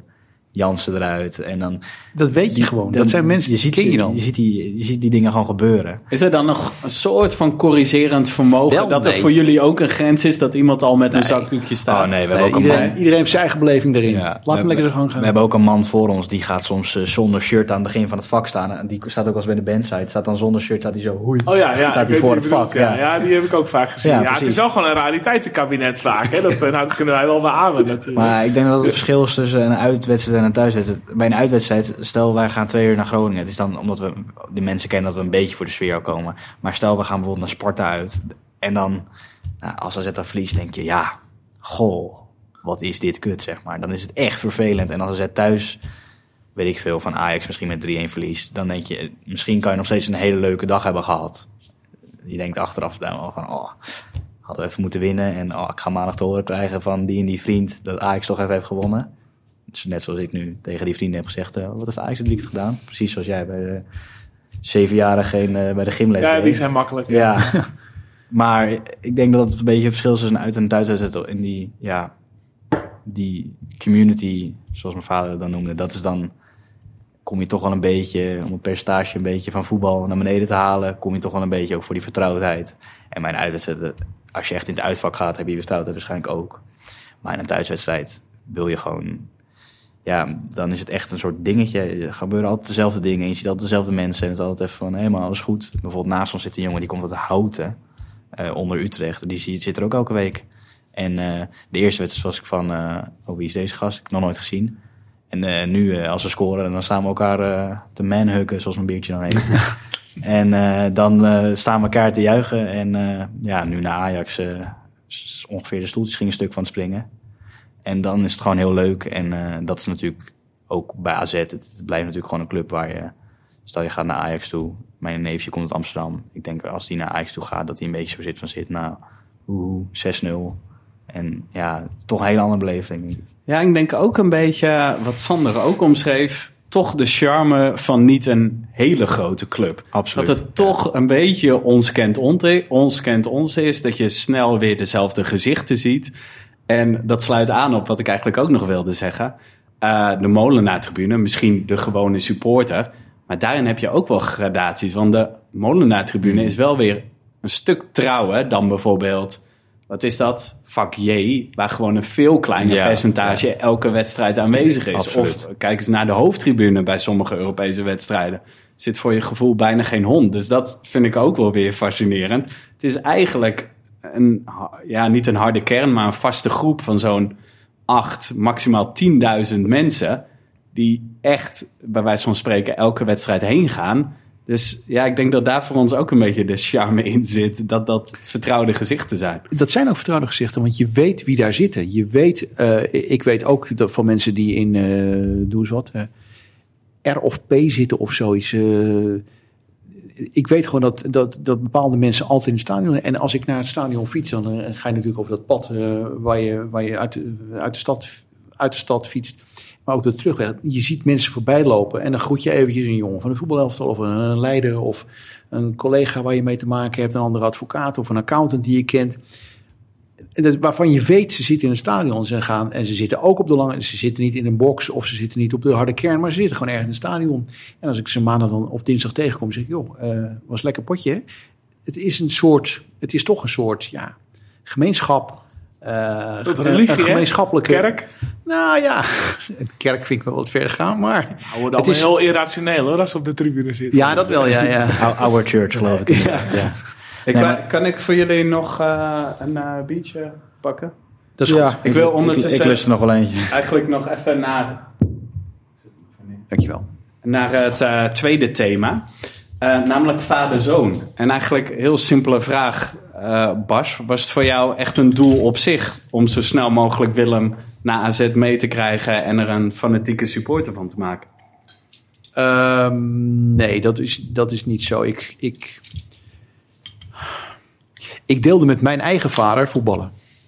Eh, mijn vader is vorig jaar november overleden. En ik deelde met mijn eigen vader voetballen. Dat vonden we leuk. We keken samen voetbal. wed- Europese wedstrijden was vroeger een uitzondering dat het op televisie kwam. Dat, dat, was een uitje. Woensdagavond was het op voetbal op tv. Ehm, dus dat, dat krijg je van ouds. Nou ja, ik weet niet of je dat van ouds hermerkt, maar dat, zat, dat zit in de, zeg maar in de, in de genen. En het, ik zou het hartstikke leuk vinden als dat over zou slaan op een, op een zoon. Ehm, en ik keek eigenlijk altijd, in plaats van op zaterdagavond laat, op zondagochtend vroeg, Match of the Day, de Engelse, het Engelse voetbalprogramma. En omdat hij natuurlijk hartstikke vroeg wakker werd en ik eh, tegen mijn vrouw dan zei, nou ja, blijf jij nog een paar uurtjes liggen. Eh, zaten we met z'n tweeën voetballen te kijken. En ik was er enthousiast over. En hij in het begin natuurlijk helemaal niet. Maar dat groeit langzaam maar langzaam maar zeker. En ehm, ja, zo, ontstaat dat dan. En op een gegeven moment, nou ja, ik heb dit vorig jaar uitgelegd. Heb ik gezegd, nou, ik ga, ik ga een, tweede seizoenkaart kopen. Ik ga ook echt bewust in dat vak J zitten, dat familievak zitten. Gaat een beetje rustig aan en zo. Was ook niet altijd zo, want er zit een uitvak naast. Dus dat is best nog gek. Sommige Feyenoord thuis was niet best inderdaad. Ja, Feyenoord, eh, Feyenoord, uit, eh, Feyenoord thuis was een wedstrijd dat je echt dacht van... oké, ik zit hier wel in een, eh, familievak, maar is dat nog wel zo handig ingericht? Daar zaten die eh Mongolen van eh, Feyenoord, zoals Ja. jij het net noemde. Maar ehm, ja, het feit dat iemand dat leuk vindt... en het feit dat iemand daar aardigheid in blijft, ja, blijft krijgen... dat maakt het natuurlijk wel iets dat je makkelijker denkt... ik, ik, doe, ik, ik, steek er een effort in. Ik vind het leuk om... om ja, het is niet cultiveren, maar aan, ja, aan de andere kant is ook wel cultiveren. Het is natuurlijk ook iets... En, en dan wordt het iets wat je met z'n tweeën doet. Ehm, en ja, het, de leeftijd is, is zo dat, dat, dat Willem tegen mij ook zegt... eh, als ik een keer denk van, wow, is dit nou wel wat we willen? En we gaan. En ja, dan wordt het een, een mooie wissel. En er komt nog bij, mijn, mijn vader is eh 25 jaar geleden uit Alkmaar vertrokken... maar wij hadden eigenlijk altijd een beetje met z'n drieën het ritueel... dat hij als AZ op televisie was geweest... en er was echt een wedstrijd geweest waarvan we dachten... nou, hier is wat gebeurd... Dan belde hij eventjes met ons en dan, eh, dan zei hij, ja, wat, waren jullie in het stadion? Ja, we waren het stadion. Ja, wat een pot. En ik heb het gezien. En eh, ja, dat is toch ook een beetje een, eh, ja, een, momentje. En dat is dus ook wat je, ja, wat, je, wat, je dan, eh, wat je dan meemaakt. En dat is dat, dat, dat. Dus nee. Het antwoord is: als hij eh, een andere sport ontzettend gaaf had gevonden, had ik dat ook leuk gevonden. Maar dat het voetbal is geworden, dat is, dus het, is, het is niet erop, ge, erop gepusht. Nee, maar het zit wel wel zo in de, in de, in de, familiecultuur. Ja, ja, dat wel. Ja. Ja. En dat, je- dat geldt voor heel veel mensen natuurlijk. Hè? En toen dacht je AZ Vitesse, mooie eh, vuurdoop. Nou, dat is vast niet de eerste wedstrijd geweest. Daar ben ik van overtuigd. Ik, Nee. ik, ik, ik zat als in een box, want jij had toen een box met je oude bedrijf. En toen zat ik wel eens in die box, die mocht wel eens mee. En dan moest je altijd heel netjes zijn. En je mocht één bitterbal maar pakken en niet twee. Want eh, Tegelijk. ja, Eh, maar niemand zong daar. En iedereen zat, ik dacht al een beetje, nou, ik zie al aan de overkant allemaal mensen zingen en allemaal mensen staan. En hier zie ik een beetje on zo'n heatertje. En dat is toch een andere ervaring, hele andere. En dat vind ik nog steeds een hele andere ervaring. En een minder leuke ervaring vaak ook. Ehm, maar ja, je zit daar dan toch. En ik denk inderdaad dat Vitesse niet de eerste wedstrijd is. Wel de eerste die me is bijgebleven. Maar nee, het klopt inderdaad. Het is inderdaad altijd eh, gewoon... Ja, je hebt ook wel geluk gehad dat ik echt wel gek van voetbal ben. In dat opzicht. Want ik kijk eigenlijk soms te veel voetbal. Ik eh, kan... eh, ik weet dat 16 oktober speelt City tegen Liverpool... PSG tegen Olympique Marseille en is de Classico. En die zijn alle drie net na elkaar. Ik denk dat ik heel 16 oktober achter de tv zit. Toch belangrijker dan Ja. 8 oktober. Ja, zo'n weekje later ben ik, ben ik helemaal uitge, uitgekaterd. Dus dan kan ik de hele, hele zondag voetbal kijken. Nee, maar ja, ik weet niet. Het is er denk ik niet eh, ingedoctrineerd. Maar ik denk omdat jij gewoon veel voetbal keek. En het, het kwam er gewoon een beetje van... Ja, ik, ik vond het op een gegeven moment dacht ik van... Oh, ik vind het heel leuk. En er was op een gegeven moment de tijd dat jij om... eh, op zondagochtend eh, ging jij croissantjes halen en dan wa- was ik van 9 tot half 10, zou ik nog, nee, van eh 8 tot half 10, zou ik nog steeds trouw in mijn eentje ging ik dan Match of the Day kijken in plaats van met mijn vader samen. Ja. Maar ja, Heeft het je nooit getrokken, eigenlijk, eh, wat je zei, eh, die eerste wedstrijd na AZ? eh, dat je ook keek naar van, hé, er staan er wel allemaal mensen te zingen en springen. Dat je op een gegeven moment, als je 15 of 16 bent, dat je denkt, hé, ik wil daar ook wel tussen staan. nou, ik vond het een hele leuke. Ik, ik moet zeggen, inderdaad, dat trok. Het was heel erg aan het begin toen ik, toen ik er net was, dacht ik echt. Dat zei mijn vader ook echt om de 10 minuten. eh, daar is het veld, hè? Kijk je wel even daarheen, want dat is zeg maar belangrijker. Ehm, maar nee, het is eigenlijk. Ik ken redelijk wat jongens die bij de bandsite zitten of eh, die, die echt met groepen naar AZ gaan en eh, vooraan staan in eh, vak X1 of ja, misschien niet in vak W dan, maar wel in X1 denk ik. Ehm, en ja, ik ken daar heel veel jongens van en op zich, ik snap dat dat heel leuk is, maar ik weet niet, ik zou nu niet zeggen van, nou pap, sorry, maar dit jaar ga ik je toch echt verlaten en ga ik met wat vrienden staan. Ik weet niet, het is een soort van traditie. En ik heb ook een buurjongen, die gaat ook nog steeds met zijn vader, terwijl hij ook heel veel vrienden kent. Dezelfde jongens die ook eh, daar staan en ook in de, in de X1 staan. Maar ja, ik weet niet, het is, het is ook gewoon ingeslepen. Ik, denk dat we nu zes jaar misschien in vak T zitten, zoiets. Zoiets, ja. En ja, het is een beetje raar dat ik best zeg van ja, pap, sorry, maar eh, ik vind het toch niet heel leuk Ja. met je eigenlijk. Ja. kan je ook echt zeggen. Ja, Ik kijk nu even naar de enige andere persoon met kinderen. Hoe was het voor jou? Heb je ooit gehad, Sander, dat je denkt van... Ah, ik zou het wel heel leuk vinden als ik mijn kind mee kan nemen naar AZ? Is dat een doel op zich Ja, ik, ik ga het sowieso wel heel leuk vinden als het zover is. Eh, ik, eh, ik heb nog nooit eigenlijk voor dit dilemma gestaan dat ik denk van... oh ja, zou ik dan in vak W moeten blijven staan? Of eh, zou ik dan eh, moeten, moeten verhuizen? Eh, we staan achterin vak W. Hè, en je merkt nu wel dat eh, een paar uit onze groep die daar staan... die hebben gewoon kinderen die al ja, echt ook de tienerleeftijd hebben. Weet je, 14, 15, 16. Dat je soms denkt van... Wordt het niet tijd dat jullie even iets meer naar voren gaan staan? eh, zo luid eh, als we schreeuwen, zeg maar. Ja, precies. Ik trek zelfs af en toe af en toe wel eens aan een jasje. Ja. Maar, ehm nou ja, mijn eigen kinderen, ja, ik, ik weet niet of ze echt geïnteresseerd zijn in voetbal en AZ. In voetbal sowieso niet. En in AZ wel. Maar ja, dat is dan omdat ik het wel eens kijk. En dan willen ze graag eh, meekijken. En af en toe neem ik zelfs een wedstrijd mee. Het grappige is dat degene van 6, Tom, ja, die kan makkelijk 90 minuten uitzitten. Die heb ik toen mee naar eh, Almere City, jong AZ. Nee. Ja, die heeft zich 90 minuten lang vermaakt. En die vond het jammer dat het afgelopen was. En de andere, Guus, die is 8. Ja, die, eh, die trok, eh, na 70 minuten was hij klaar, weet je wel. Ja, Eh, kunnen we naar huis. begon hij te hangen. Ja. Maar ja, het, het hangt ook een beetje af van de rest van de setting. Ik heb volgens mij ook al een paar keer verteld dat, eh, dat ik ze vaak meenam naar eh, Den Haag toe. Dat gewoon lekker een autoritje was. Nou, dan was het AZ Groningen bijvoorbeeld. En dan daarna naar de Happy Italy in Soetermeer. maar dat was dan een voorwaarde voor hun om, er, om het een leuke dag te, Ja. te houden, zeg Ja. maar. Maar moet je nou eens bedenken dat AZ bijvoorbeeld zo'n zo'n open dag zoals ze vroeger wel eens organiseerden. Gewoon eh, hartje zomer, mooi weer en allerlei springtoestanden en dat soort toestanden. En daarna nog een potje spelen. Ik denk dat kinderen op dat soort momenten het idee krijgen van... hé, hey, een voetbalwedstrijd bezoeken is best wel leuk. En de volgende keer is er geen open dag bij, is er geen luchtkasteel, is er bouncy castle bij. Maar dan ga je wel naar zo'n wedstrijd toe. Ik, ik ben ervan overtuigd dat dat soort dingen eh, het makkelijker, het, toegankelijk maken voor, voor, voor een club... om ervoor te zorgen dat ze binding hebben met hele jonge kinderen.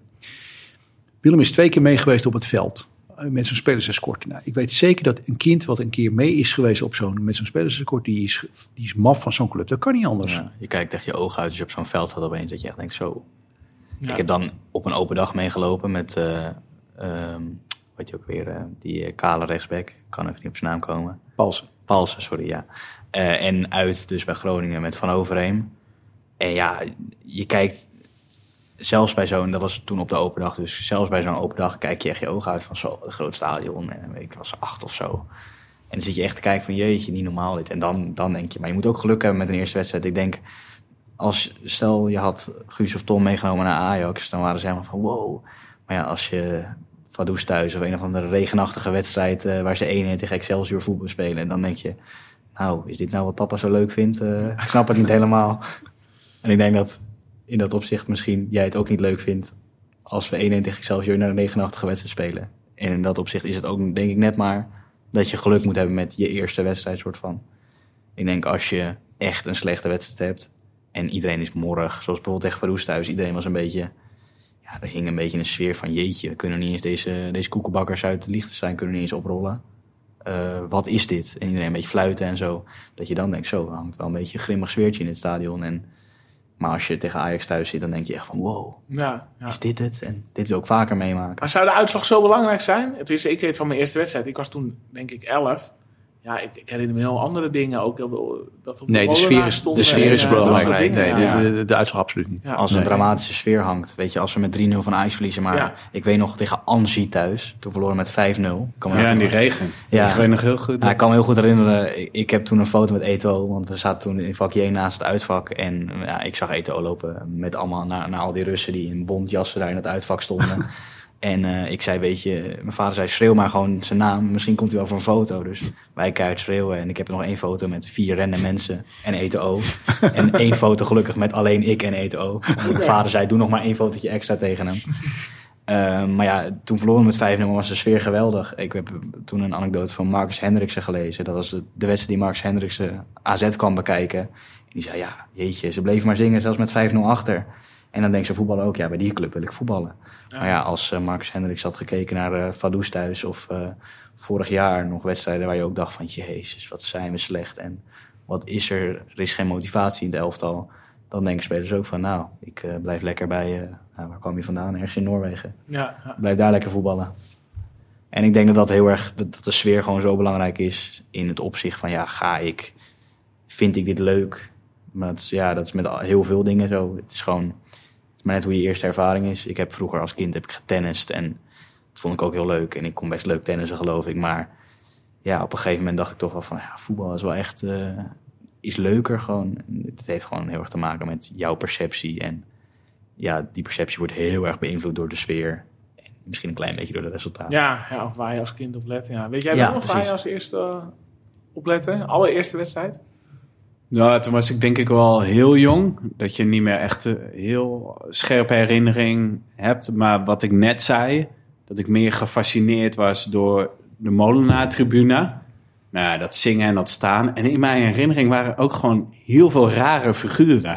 Dat ik gewoon mijn ogen uitkijk. Ja, misschien Ja. kwam het Dat doordat is ik... niet alleen jouw herinnering hoor. Dat is nog steeds zo. eh, Absoluut. Heel veel Dat is dus, ja, ja, dat, eh, ja, ik woonde toen in Warmhuis. Misschien speelde dat ook mee. Maar dat je ogen uitkijkt van mannen met lange haren en baarden. Maar die komen nog steeds uh, naast. Zodat eh, Maar- dat je echt, wow, Eventjes, gaat de wereld want bij jullie is, jullie ouders hebben allebei geen rol gespeeld bij het feit dat je supporter van AZ bent geworden.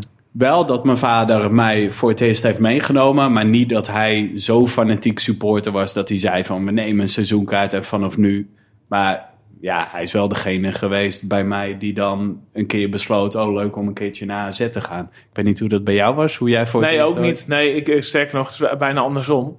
Ik had toen mijn eerste wedstrijd was, eh, was AZ Dordrecht. Eh, Erik, Erik de Paske scoorde 1-0. Die kwam laatst nog voorbij in eh Bed and Breakfast Vol Liefde. Ik weet niet of je dat kijkt. Lang leven, nou, lang, ik, eh, lang leven de liefde. Oh, mijn zusje stuurde een berichtje van... Ja, er zit een oud AZ'er in. Een hele leuke man. Ken jij die? Ja, ik, ik had het nog nooit gehoord van die naam. Ja, ja nee, die, eh, we zijn net begonnen om dat terug te kijken, seizoen 1. Maar toen zag ik Erik en dat hij voetbaltrainer was. Denk ik, nou, volgens mij is dat Erik de Paske. Nou, dat was ook zo. Maar dat is zijde. Maar de tweede wedstrijd die ging, dat was een AZ Emmen. En toen heb ik echt mijn vader meegegaan gevraagd van... joh, kunnen we een keer naar AZ? En eh, ja, toen was ik dus ook 12 of 13 of zo. We verloren ook met 0-1. En toen ben ik echt, toen zat ik op de westzijde en toen zat ik echt in aan te kijken van... waarom zingen die gasten de hele tijd? Hoezo, weet je wel? Wat, Ja, eh, nog steeds inderdaad. ja. Oh, en eh Pietje Keur superspits. Ik denk, nou, Het zal wel. ja, wat, wat is dat dan? Ja, toen, dat, toen ontstond wel die fascinatie, ja. Maar toen heb ik dus mijn vader eigenlijk meegenomen, meer. Maar toen er moet ook in die fase wel iemand zijn die überhaupt met je mee wil. Ging je dan al sneller met, weet ik het, klasgenoten of zo heen om er een soort routine in te krijgen? Ja, eh, daarna had ik op een gegeven moment, eh, en t- toen begon AZ ook een beetje om de titel eh, mee te draaien in de eerste divisie. En toen had ik al een vriendje, Bas, met wie ik vaak eh, uit mijn klas, die hield helemaal niet van voetbal, maar die vond het gewoon wel leuk om, eh, om eh, ergens heen te gaan, samen. En toen gingen we ook liften naar, eh, naar de hout toe. inderdaad, Liften? hè. Ja, althans, we gingen met de bus. Maar ja, als we dan eh, konden liften, hadden we nog eh, geld over om een broodje worst te kopen. Ja, ja, ja. Ja, ja, grappig. Nu het zei, ik denk ook wel zo over na van, het is leuk om te zeggen, ja, ik was er in de eerste divisie al bij. Maar wat toen ook een grote rol speelde, je zat toen een paar jaar lang, ook toen ik aansloot, zat je gewoon tegen die promotie aan. Dus je bent ook gewoon een soort glory hunter. Toen gebeurde er ook altijd veel. Je had dan die na-competitie. En ja, je wist op een gegeven moment, AZ gaat binnenkort promoveren. Het, waren, het werd steeds spannender, zo'n seizoen. Dus ook wat dat betreft kom je wel deels voor de resultaten, denk ik. Als AZ echt continu in die kelder van de eerste divisie had gespeeld... weet ik ook niet of ik uiteindelijk echt het virus had gekregen.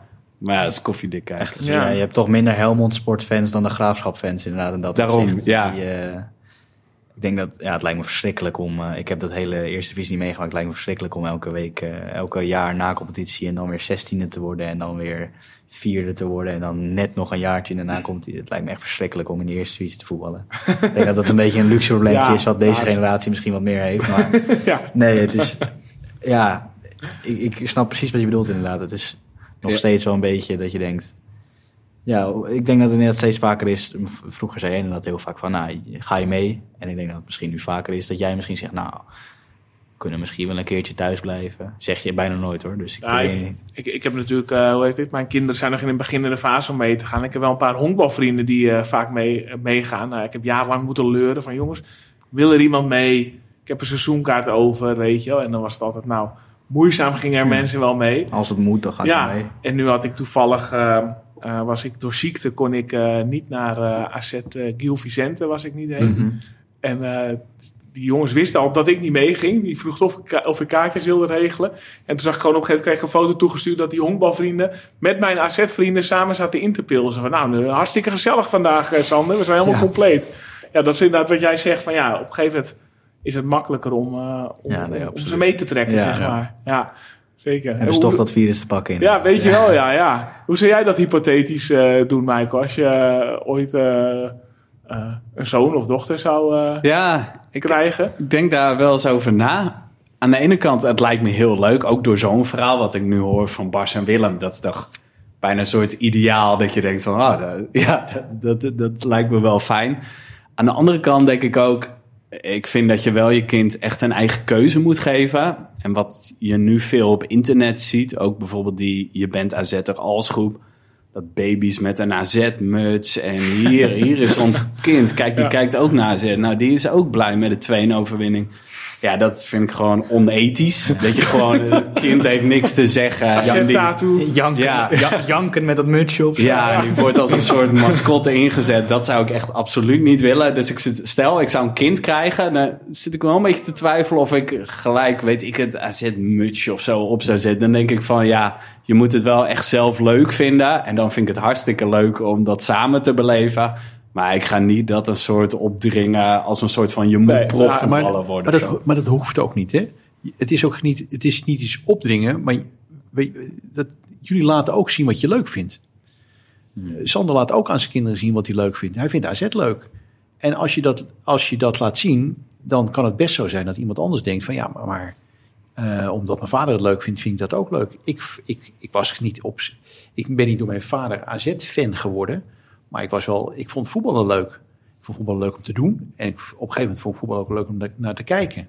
Nou ja, en als je dan ja, een keer bij de lokale eh, eh, club gaat kijken, dan kan het maar zo gebeuren dat je. Want ik ging helemaal niet met mijn vader naar het voetbal. Ik ging met een, met een, met een vader van een, van een vriend van mij, een klasgenoot van mij, ging naar het voetbal. Die, die, die woonde een paar huizen verderop en die, die nam ons altijd mee. Als dus het hoeft helemaal. Het is. Het is ja, je laat toevallig zien wat je zelf wel leuk vindt. En als een, als een kind dan denkt van ja, maar dat vind ik eigenlijk ook geinig. Het is zijn eigen. Ik bedoel, als hij na twee jaar had gezegd, ja, pap, ik weet niet waar je die seizoenkaart voor koopt, maar ik hoef niet meer hoor. Ja, dan denk ik dat ik minder snel zelf ook nog een keer was gegaan. Want zo ben ik dan ook alweer. Maar het gaat, wat dat betreft gaat het organisch, om het zo maar te zeggen. Het, het, het, het, het, groeit gewoon. En het is, het is gewoon bijzonder om het met z'n tweeën te doen. En dat, dat we elke keer naar Groningen kachelen, dat is helemaal een soort gekke, soort roadtrip-achtige toestand. Waar we, ik denk dat we bij, van, de, van de acht of tien keer dat we geweest zijn, eh, rijden we ook eh, eh, zes keer de AZ-bus eh, achterop. Dat we echt denken, hé, hey, daar hebben we een AZ-bus op. Dus, eh, we inderdaad, zaterdag lekker podcastje luisteren op deze Ja. weg. Ja, bijvoorbeeld. Ja.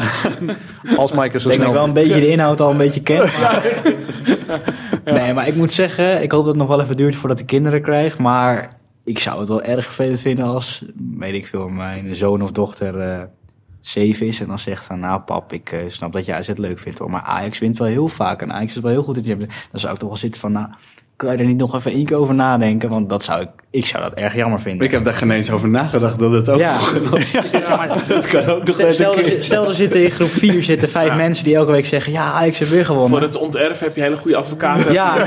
familierecht. Ja, nee, klopt. Ja. Notaris, ja. Ja, ja. Maar dat, dat lijkt me oprecht lijkt me dat verschrikkelijk. Dat lijkt me echt niet fijn. Nou, op een gegeven moment zou ik ook hebben... Ja, geitje is leuk, maar in the heat of the moment... als AZ echt net heeft verloren van Ajax... ja, dan heb je zin Ja. om je kind een klap te En voorkomen. dan is me op een gegeven moment is je zoontje 14 en zegt hij van, hé, hey, lekker pap. En dan denk je, oeh, nou, Ja. ik vind dit helemaal niet lekker eigenlijk. En dan zit je toch inderdaad wel een beetje te kijken van, ah, goh, ik heb het, dan heb je het niet getreft, zeg maar, om het zo te zeggen. Nee, ja, ik vind het wel gezond als een kind zich op een gegeven moment een beetje afzet tegen zijn ouders. Maar Ja, niet op op andere manieren. manier. Ja. Ja. Dan ga je maar de- dan ga je maar de drugs of zo. Liever dat, ja. Ergens hier kraak. Ja. Bier inderdaad, ja. Ehm, nou, volgens mij hebben we dit thema wel afgehandeld, toch? Heb je nog iets toe te voegen, eh, Sander? Ehm, nee, nee, eigenlijk niet. Nee, ik zit even te denken. eh, niet echt. Een leuke invalshoek. Ja, denk ik ook. Ja. Ja, ja, ik zit even te kijken eh, eh, naar glazen bol. En of we Ja. de inzendingen van onze gasten ook hebben mogen ontvangen. Ik kwam Bas de Recht tegen. Ehm, wacht, ik ga hem er even eh, bijpakken. De inzending. eh, Ik van- had volgens mij een enorme enthousiaste eh, inzet voor de Dat klopt. hoeveelheid uit, uit, Ik vermoed eh, een typfoutje of het vermoeden dat AZ eh, zo makkelijk kampioen zou worden... dat, dat heel Alkmaar eh, de rest van het seizoen ook de uitwedstrijden ging bezoeken. Oh, Want oh ja. 2490 En hij is nog geen degene met het meeste, hè? Nee, zijn er meer? Ja, Nee. ik zie 13.500. Jo- Joost Bijpost heeft de 13.500. Nou ja, ja, Moet kunnen. heel optimistisch. Maar, Maar- 2490. het kan ook weer niet als eh thuissupporters gemiddelde worden opgevat. Zat er een idee achter of is het een typfout? Ja, nee, nee, er zat echt een idee achter. Maar dat is een beetje hoe de regels in elkaar zitten. Want je begrijpt natuurlijk als je een advocaat vraagt... eh, probeer even recht te praten wat eh, hier krom is. Ehm, ik- ik ga ervan uit dat wij de bekerfinale halen. Oh, dit is een interessante. Volgens mij stond er wel bij in competitiewedstrijden. Ja, dat zal wel, maar Wat vind ik een advocaat die de kleine lettertjes niet leest. Juist niet. Erg gevaarlijk. Nee, ik heb geen idee. Maar ik, ik had ook geen benul hoeveel mensen er normaal in een uitvak gaan. Toevallig hadden we het er vorige week over gehad. En zei, nou, weet je, 750.000 is hoog op. Dus ik denk, nou, dan is eh, 2500 eh, wel een beetje aan de maat. Nou ja, daar was Ajax zo boos om dat er maar 750 mensen waren. Als allemaal spandoeken van en zo. En geen parkeerplekken ja, en zo. klopt, ja. Wat ik trouwens wel, afgezien van Ajax, wel een terechte klacht Ja, vind. Want absoluut, dat ja. parkeren is opeens bij elke club nu een excuus. Maar volgens mij die zeg gewoon eerlijk dat je het niet wil. Ja. In plaats van dat parkeren. Ja, ik hoorde dat Groningen was nu wel eh, met de auto kon je heen, geloof ik. Tenminste, ik hoorde een aantal jongens van mijn voetbalteam die zeiden wie gaat er rijden zaterdag. Dus ik denk Ja. dat je naar Groningen wel met de auto kan. Ja, er zijn meer dan eh 300 kaarten verkocht. En je Ja, kan nu ook, 300 aan het einde kun je ook met z'n tweeën kaarten kopen. Ja. Maar eh, ja, dat is inderdaad wel echt een... eh, hoe zeg dat? Maar de clean sheets van Obi Vuls, dat gaat wel de goede kant uit, hè? Ja, nou, oh, nu heb ik hem weer. Ja. Nee, hoeveel had je gegokt? 17 zie je. Behoorlijk wat, ja. Wacht, Ja. In totaal? Mag ik ook een gokje doen of niet? Nee, dan moet je meespelen. Ja, je had mee moeten spelen, maar als je het nu zou zeggen. Is het dit hele heel seizoen? makkelijk. Ja. Ehm, dan heeft hij er 14. Oké, nou dat is nog, vind ik, eh, bescheiden, want hij staat nu op 8.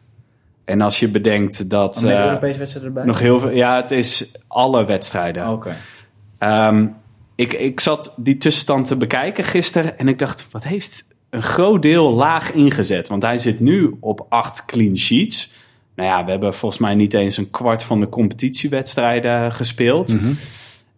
Maar toen bedacht ik me, ehm, het was natuurlijk een heel aannemelijk scenario dat Hobby Verhulst tweede keeper weer zou worden, omdat AZ bijvoorbeeld Sillissen zou halen. Ja. En dat was natuurlijk ook eh, een beetje de twist aan deze vraag. Ja. Dat, we, dat er de vraag was of hij eerste keeper eh, zou blijven.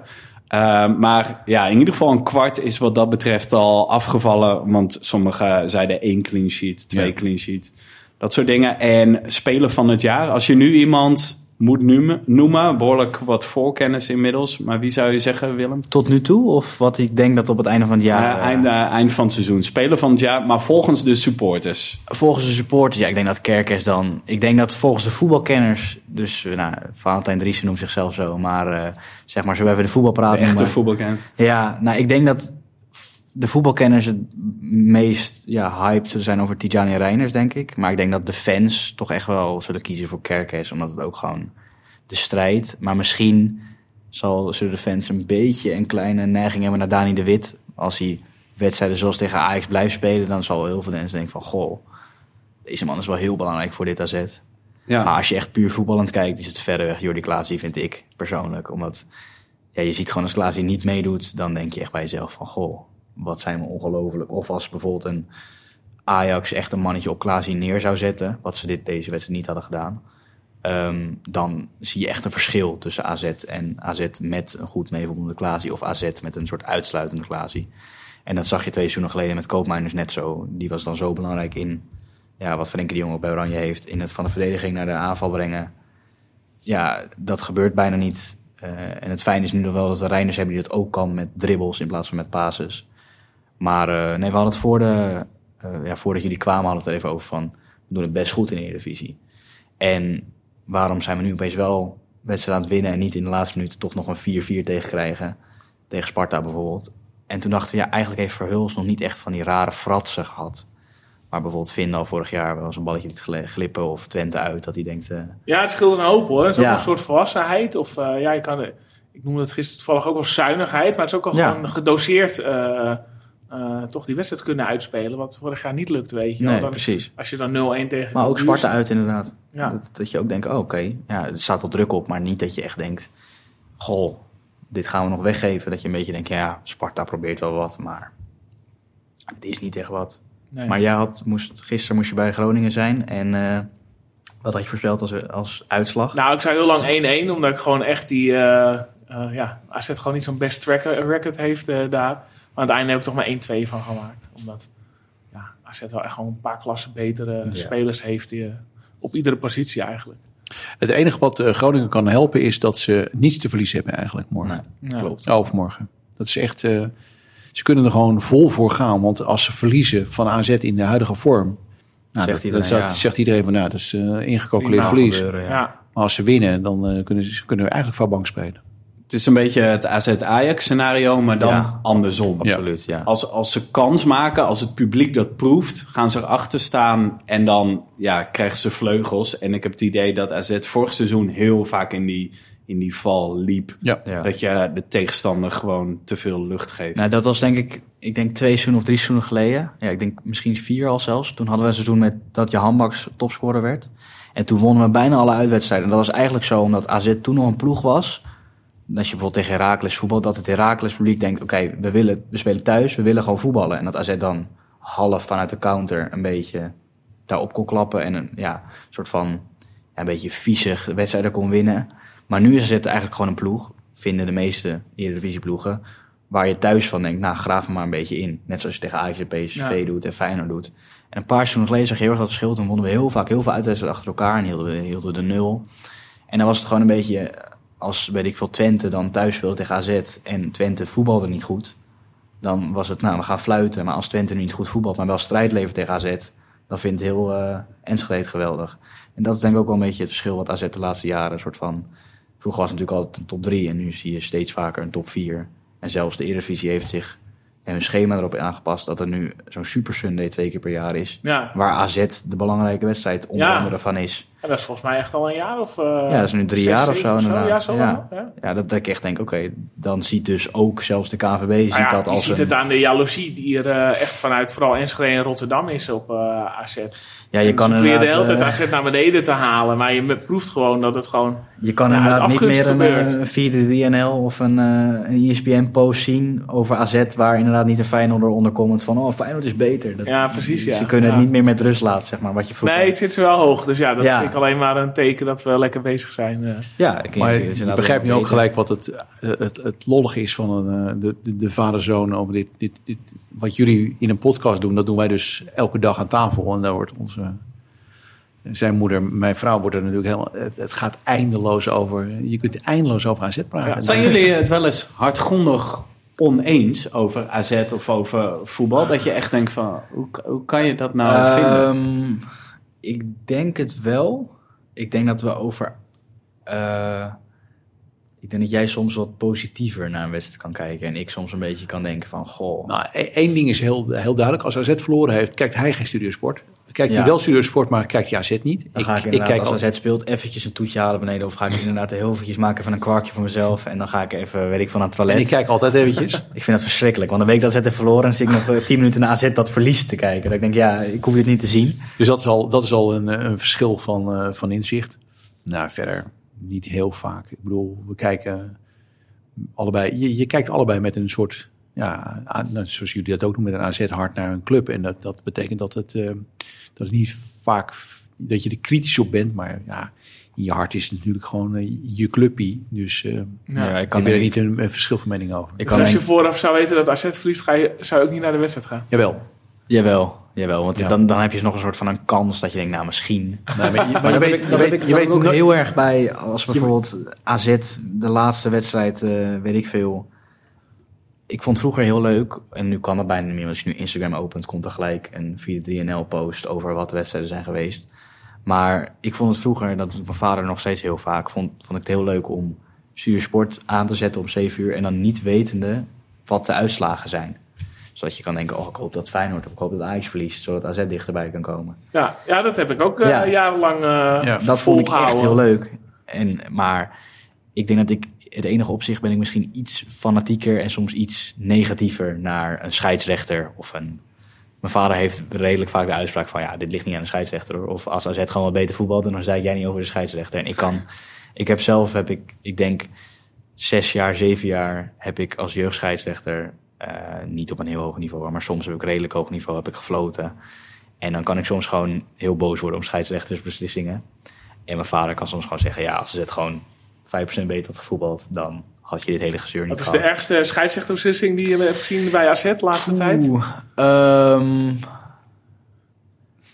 jeetje, goede vraag. Kan ik er zo op terugkomen anders? is goed. Of eh, ga er even over nadenken? Ja, wij zitten nog in de glazen bol, hè, officieel. Ja, ja, ik denk dat we nu eh, een beetje richting rectificaties eh, moeten. Heb jij nog iets gehoord? Ja, over welke aflevering hebben we dan? We hebben Intermezzo Ja. opgenomen. Nou, in, dat intermezzo leverde wel veel reactie op, maar vooral positief hoor. En geen niet echt rectificaties.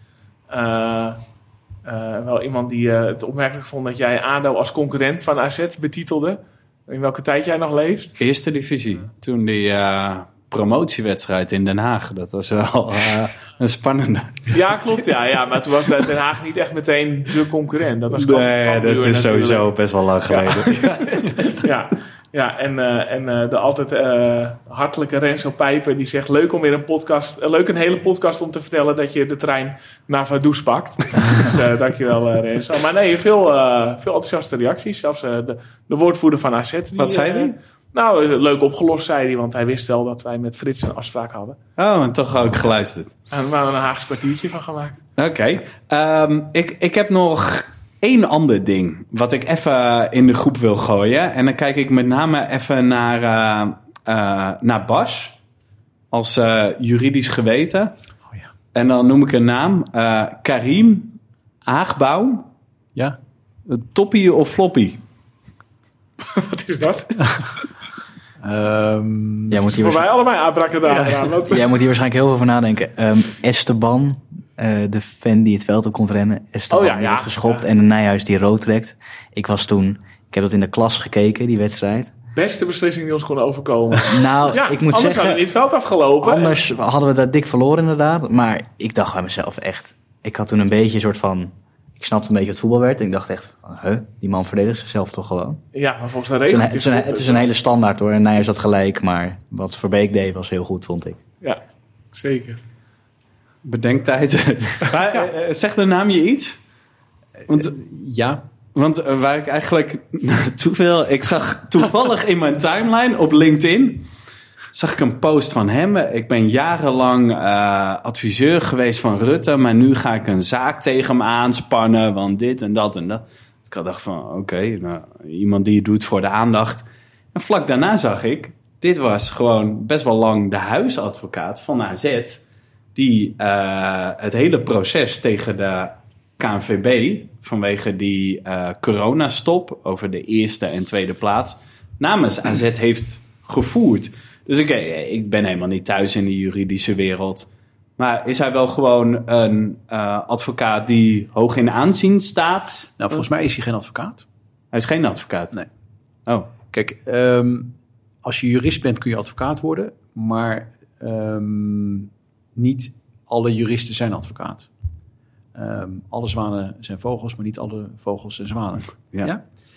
Eh, hij, is volgens mij, heeft, hij, hij is volgens mij wel jurist, ehm, maar dat weet ik ook niet zeker. Maar hij kan ook wel eens fiscalist zijn, dus heeft hij fiscaal recht gestudeerd. Volgens mij heeft hij ook heel lang bij KPMG gewerkt. Ja, dat een hele grote club. Ja. En hij heeft zich op een bepaald moment gestort op de belangbehartiging van, eh, van eh, onder meer, volgens mij ook AZ. Eh, inderdaad, rond die eh, regel, regelgeving eh, rond, rond het beëindigen van de, van de competitie in de, in de coronatijd. En de eindstand die toen moest worden nou ja, bepaald. En ja, ik, heb daar, ik heb er niets van meegekregen. En ik, ik moet je zeggen, dat, dat heb ik nu de afgelopen uur in ieder geval wel geprofileerd. Als er wat over AZ en juridische zaken te doen is, dan, dan, dan volg ik dat wel met een bijzondere belangstelling. En ik heb daar helemaal niets meer van meegekregen. Ik, heb wel, ja, ik herinner me wel inderdaad een keer een stuk of zo in een papieren krant. Waar De dan een Rocky screenshot van de Zuidas. Ja, maar gewoon over dat hij inderdaad dat voor AZ eh, toen eh, Ja, toen opnam. Maar vraag ik me ook wel het af in klinkt welke wel- hoedanigheid. Het klinkt wel eh, een beetje, een beetje cowboy-achtig allemaal. Ja, en hij zit nu wel een beetje in die wappiehoek volgens mij. Dus ik vond het wel opvallend dat AZ met hem in zee was gegaan. Maar goed, misschien zijn het vooroordelen. Maar ik weet niet eens of, of dat wel zo is. Hè? Ik bedoel, het kan natuurlijk ook zo zijn dat iemand zegt dat AZ met hem in zee gaat en, eh, en, en, en AZ helemaal niet met hem in zee is gegaan. Ik dacht wel, maar, goed, ik weet heb het niet. het bewijs nu niet dat hij wel eh, ook door AZ werd genoemd dat als vertegenwoordiger. Maar ik, ik, moet ik heb dat niet gevolgd. Ik vond dat persoonlijk wel een beetje een hopeloze actie van AZ. Om nog te proberen om die Champions League in te komen. Dat ik dacht, ja, de regels zijn toch gewoon de regels. Het is op doelsaldo. En ik weet dat we misschien minder hebben gespeeld. Maar ik vond het een Ja, maar beetje... er waren geen regels voor een afgebroken competitie. Nee, dat snap ik. En Het ik, doelsaldo ik, ik, is over 34 ik wedstrijden. stond zelf ook echt te juichen om eh, dit gaan we aan. Maar ik, vond, ik dacht bij mezelf wel, ja, ik denk dat er geen enkele persoon bij de KVB zegt, oh, dit draaien we nu even terug. Ik denk dat dat echt hopeloos was, dat dat echt een soort verloren missie was. Dat Ja, we hebben het kunnen. destijds besproken in de podcast. En volgens mij waren we toen wel over eens. Wel fijn dat AZ van zich afbijt. Ja, ja, dat we absoluut. dat tegenwoordig in een positie zitten. Dat we gewoon zeggen van nee, we gaan hier niet akkoord mee. We, Laten we tenminste we proberen. zijn niet inderdaad. onderdanig. Eh, we willen die top bereiken en maakt niet uit hoe. Ja, en ik vind het gewoon vanuit sportoogpunt, vanuit topsportoogpunt, nog een heel valide argument hoor. De- Het onderlinge resultaat belangrijker maken als je niet alle wedstrijden hebt gespeeld. Nou, ik ben het met je eens dat het, dat het wel... Het, het was heel on-AZ's om zo van ze af te bijten. Ja, het en was dat was, dat, dat was echt een soort stapje naar volwassenheid. Oh, Nou, dat is, dat is, dat is flauw gezegd, maar eh, je laat dan wel zien dat je echt een beetje meedoet met, met de grote jongens. Eh, Of dat terecht is of niet, dat, dat, dat, dat moet dan wel blijken. Maar je- in ieder geval, als je zegt wij willen eh, consequent meedoen met de top drie, dan zul je ook in, in die situatie op dat moment volwassen moeten tonen en gewoon zeggen, nou weet je, daar vinden wij wel wat van. van, wat, van wat de KVB erover beslist. Want het alternatief is inderdaad dat je op je rug gaat liggen en over je heen laat lopen. Ja, Ja. dan weet je hoe het afloopt. Dus dat, dat, dat op zich is dat, vind ik dat, hadden jullie gelijk in dat dat op dat moment speelde. En een beetje de enorm factor. Dat merkten Ja. we ook toen we hem eh, Ja. spraken in de podcast. Hij is wel iemand die met zijn vuist op tafel slaat. als Ja, er wat En hij is natuurlijk groot geworden in de honkbalwereld, waarin Ja. ze een hele andere mentaliteit hebben over winnen en verliezen. Want Ja, dan heb je geen gelijk spel bijvoorbeeld. Nee. En dan heb je allemaal gesloten competitietjes, waarbij het inderdaad echt puur gaat om wie wint de meeste wedstrijden. Eh, ja, dat zijn natuurlijk hele andere eh competitieopzet. En ja, misschien dat ik daarom vanuit dat oogpunt ook wel denk van ja, ik vind het veel logischer om naar die winst- en verliespartijen te kijken. Hadden jullie eh, nog het nieuws van een oud AZ'er vandaag meegekregen bij PSV? Eh, een oud assetten bij PSV. Eh poeh. Ik Nee? niet. Nee, Nee? het zegt me niks. De nieuwe TD van PSV. In beeld komt eh, onder andere... Erik de Paske. Nee, helaas niet. Die zit nog bij die datingshows. Oh, nog steeds, echt. Ja, die vonden ze zo leuk. Oh, geen spoilers alsjeblieft. Ehm, nee, Greta Steinson is eh, misschien Oh, echt? een van de nieuwe TD's misschien bij PSV. Oké. Hij heeft een lijntje met Marcel Brands. Dus wat dat betreft Absoluut klinkt bij, het eh, logisch. Everton. Maar hij zit nu ook op een mooie positie in Engeland. Weet je wat Toch? hij nu doet? Ja, hij is, hij is eh, zoals we dat mooi noemen, performance manager bij Tottenham. Ja. Dus, eh, Ja, daar wou we het even niet over hebben. Want niet alleen speelt AZ eh, aanstaande zaterdag tegen... ja, heel belangrijk dit. Oh, de Noord-London eh, Ja. derby. Maar ook Ja, dat ja, is eh, Noord-London echt een, Derby, half twee, zaterdagmiddag. Ook dat kan het weekend bepalen. Dat bepaalt bij ons ook nog even het weekend. Nou, het zou wel heel lekker zijn als wij de auto instappen naar Groningen en Arsenal net even met... eh, Heeft al gewonnen van Spurs. Net zoals vorig jaar met 3-0 gewonnen van Spurs. Is dat vergelijkbaar met een AZ-Ajax? Is het intenser? Of... Nou Voor- ja, bij Arsenal? Ja, nou, de- die wedstrijd. Onze dat beleving, ik zie veel liever dat AZ van Ajax wint. Maar als je het verschil ziet tussen de fanbases tussen AZ en Ajax en of Ajax en Feyenoord en eh, Tottenham en Arsenal. Ik weet van, dat heeft, ja, je hebt van die mensen van, je hebt natuurlijk eh, bij Arsenal heb je die, die Robbie en zo, van die fan TV. Oh ja, ja. Ja, allemaal gekken zijn dat hoor. Maar daar zijn ook verhalen dat als je als Arsenal-fan door het Tottenham-gedeelte loopt, dat je dan niet veilig bent, zeg maar. Dat is echt een hele andere soort Oké. rivaliteit. Maar, Ja, maar die, die, die wedstrijd is, is zo verschrikkelijk belangrijk Ja. voor, eh, voor, en voor Spurs en voor Arsenal. ja, dat is echt wel, maar dat is ook wel eentje die we echt eigenlijk elk jaar wel willen winnen. Hebben jullie die wel eens meegemaakt live in het Nee. stadion? Nee, wij zijn wel bij Spurs kom je ook geweest niet, een keer. daar- dat is nou bijvoorbeeld een wedstrijd waar je niet aan kaartje kunt Nee, komen. Nee, ja. Dan kun je rustig schudden. Echt de hoofdprijs betalen Ja. voor duizenden euro's. Ja, ik stond ook met mijn oren te klappen, dat, eh, dat vertelde Fred, eh, die ook voor Arsenal is. Eh Bodo Glimt Arsenal, dat dan een heel groot percentage van het uitvak, en dat is al niet al te groot bij Bodo Glimt, moet naar de Noorse fanclub. Moet naar de thuis, eh, zeg maar, de, waar, het Ah. land waar je speelt. En de Noorse fanclub van Arsenal heeft 20.000 leden. Ja. Ja, dat is bizar. Absurd. Maar dan heb je ook in, in landen als Singapore, daar lopen de helft van Singapore loopt met een Arsenal shirt en de andere helft loopt met een United shirt. Dat is echt niet normaal. Dat soort Maar waarom moet het naar de Noorse fanclub? Wie bepaalt dat? Ja, dat is een, eh, volgens mij, ik weet niet, ik denk, dat- durf ik niet zeggen, of Arsenal-regel, of misschien... eh, Nee, is een Arsenal. Maar in Engeland werkt dat sowieso heel raar. Want je hebt, als je Engels voetbal kijkt, heb je op die boarding heb je bijvoorbeeld staan Get Arsenal Platinum. En dan zit, ik zei tegen mijn een keer, wat is dat dan? En dan betaal je dus 900 euro per jaar of zo. Om dan Platinum leden mogen dan bij elke uitwedstrijd mogen ze naartoe bijvoorbeeld. En als je een normale seizoenswet hebt, mag je bijvoorbeeld niet naar uitwedstrijden van een... Ja, de- mag je naar United of mag Ja, je naar Liverpool of zo. De kaartjes worden verdeeld via een bepaalde staffel. Eh eventjes, Fred is de- een van de weinige Nederlanders die de openingswedstrijd van Arsenal, eh, van de AZ, het AZ-stadion heeft meegemaakt in, het uitvak. Ja. Ja. Beroemt zichzelf ook op. Maar Ja. dat, dat, zijn- dat, dat is op zich ook natuurlijk iets wat, ehm, wat, in, wat in Nederland nooit moet gebeuren. Maar je hebt in, in, in Engeland heb je verschillende soorten seizoenkaarten. Dus je hebt een seizoenkaart, eh, een gewone seizoenkaart en een iets hogere seizoenkaart en een hoogste seizoenkaart. Het zijn gewoon seizoenkaarten. Alleen wat je bijkoopt, dat is gewoon geld, is het recht om eerder kaartjes voor Europa te kopen, eerder voor uitwedstrijden kaartjes te krijgen. Dus die worden dan eerst onder de platinumleden verspreid en vervolgens onder de nou ja, andere eh, Ja. seizoenkaarthouders. Nou, dat moet je, moet je nooit hebben. Ja, een beetje alsof een beetje een soort bekerfinale wedstrijd elke Europese wedstrijd. Dus dat eigenlijk 40.000 mensen willen een kaartje hebben en Ja. er kunnen er maar 20.000 Ja. een kaartje krijgen. En als je heel veel meer betaalt aan het begin van het jaar, dan kan je sowieso een kaartje krijgen. En dat is eigenlijk ten koste van en sfeer en ten koste van ja, eerlijkheid is dat natuurlijk iets wat je in Nederland totaal niet wil. Nee. In mijn opzicht tenminste. Nee, Engeland is wat, er wordt vaak geroemd, de sfeer. Maar het is voor mij echt een dystopie van zo eh, hak je fanbeleving gewoon helemaal de pan in. Dat, Ja, het gaat er helemaal de verkeerde Ja. kant op eh, vanwege het geld.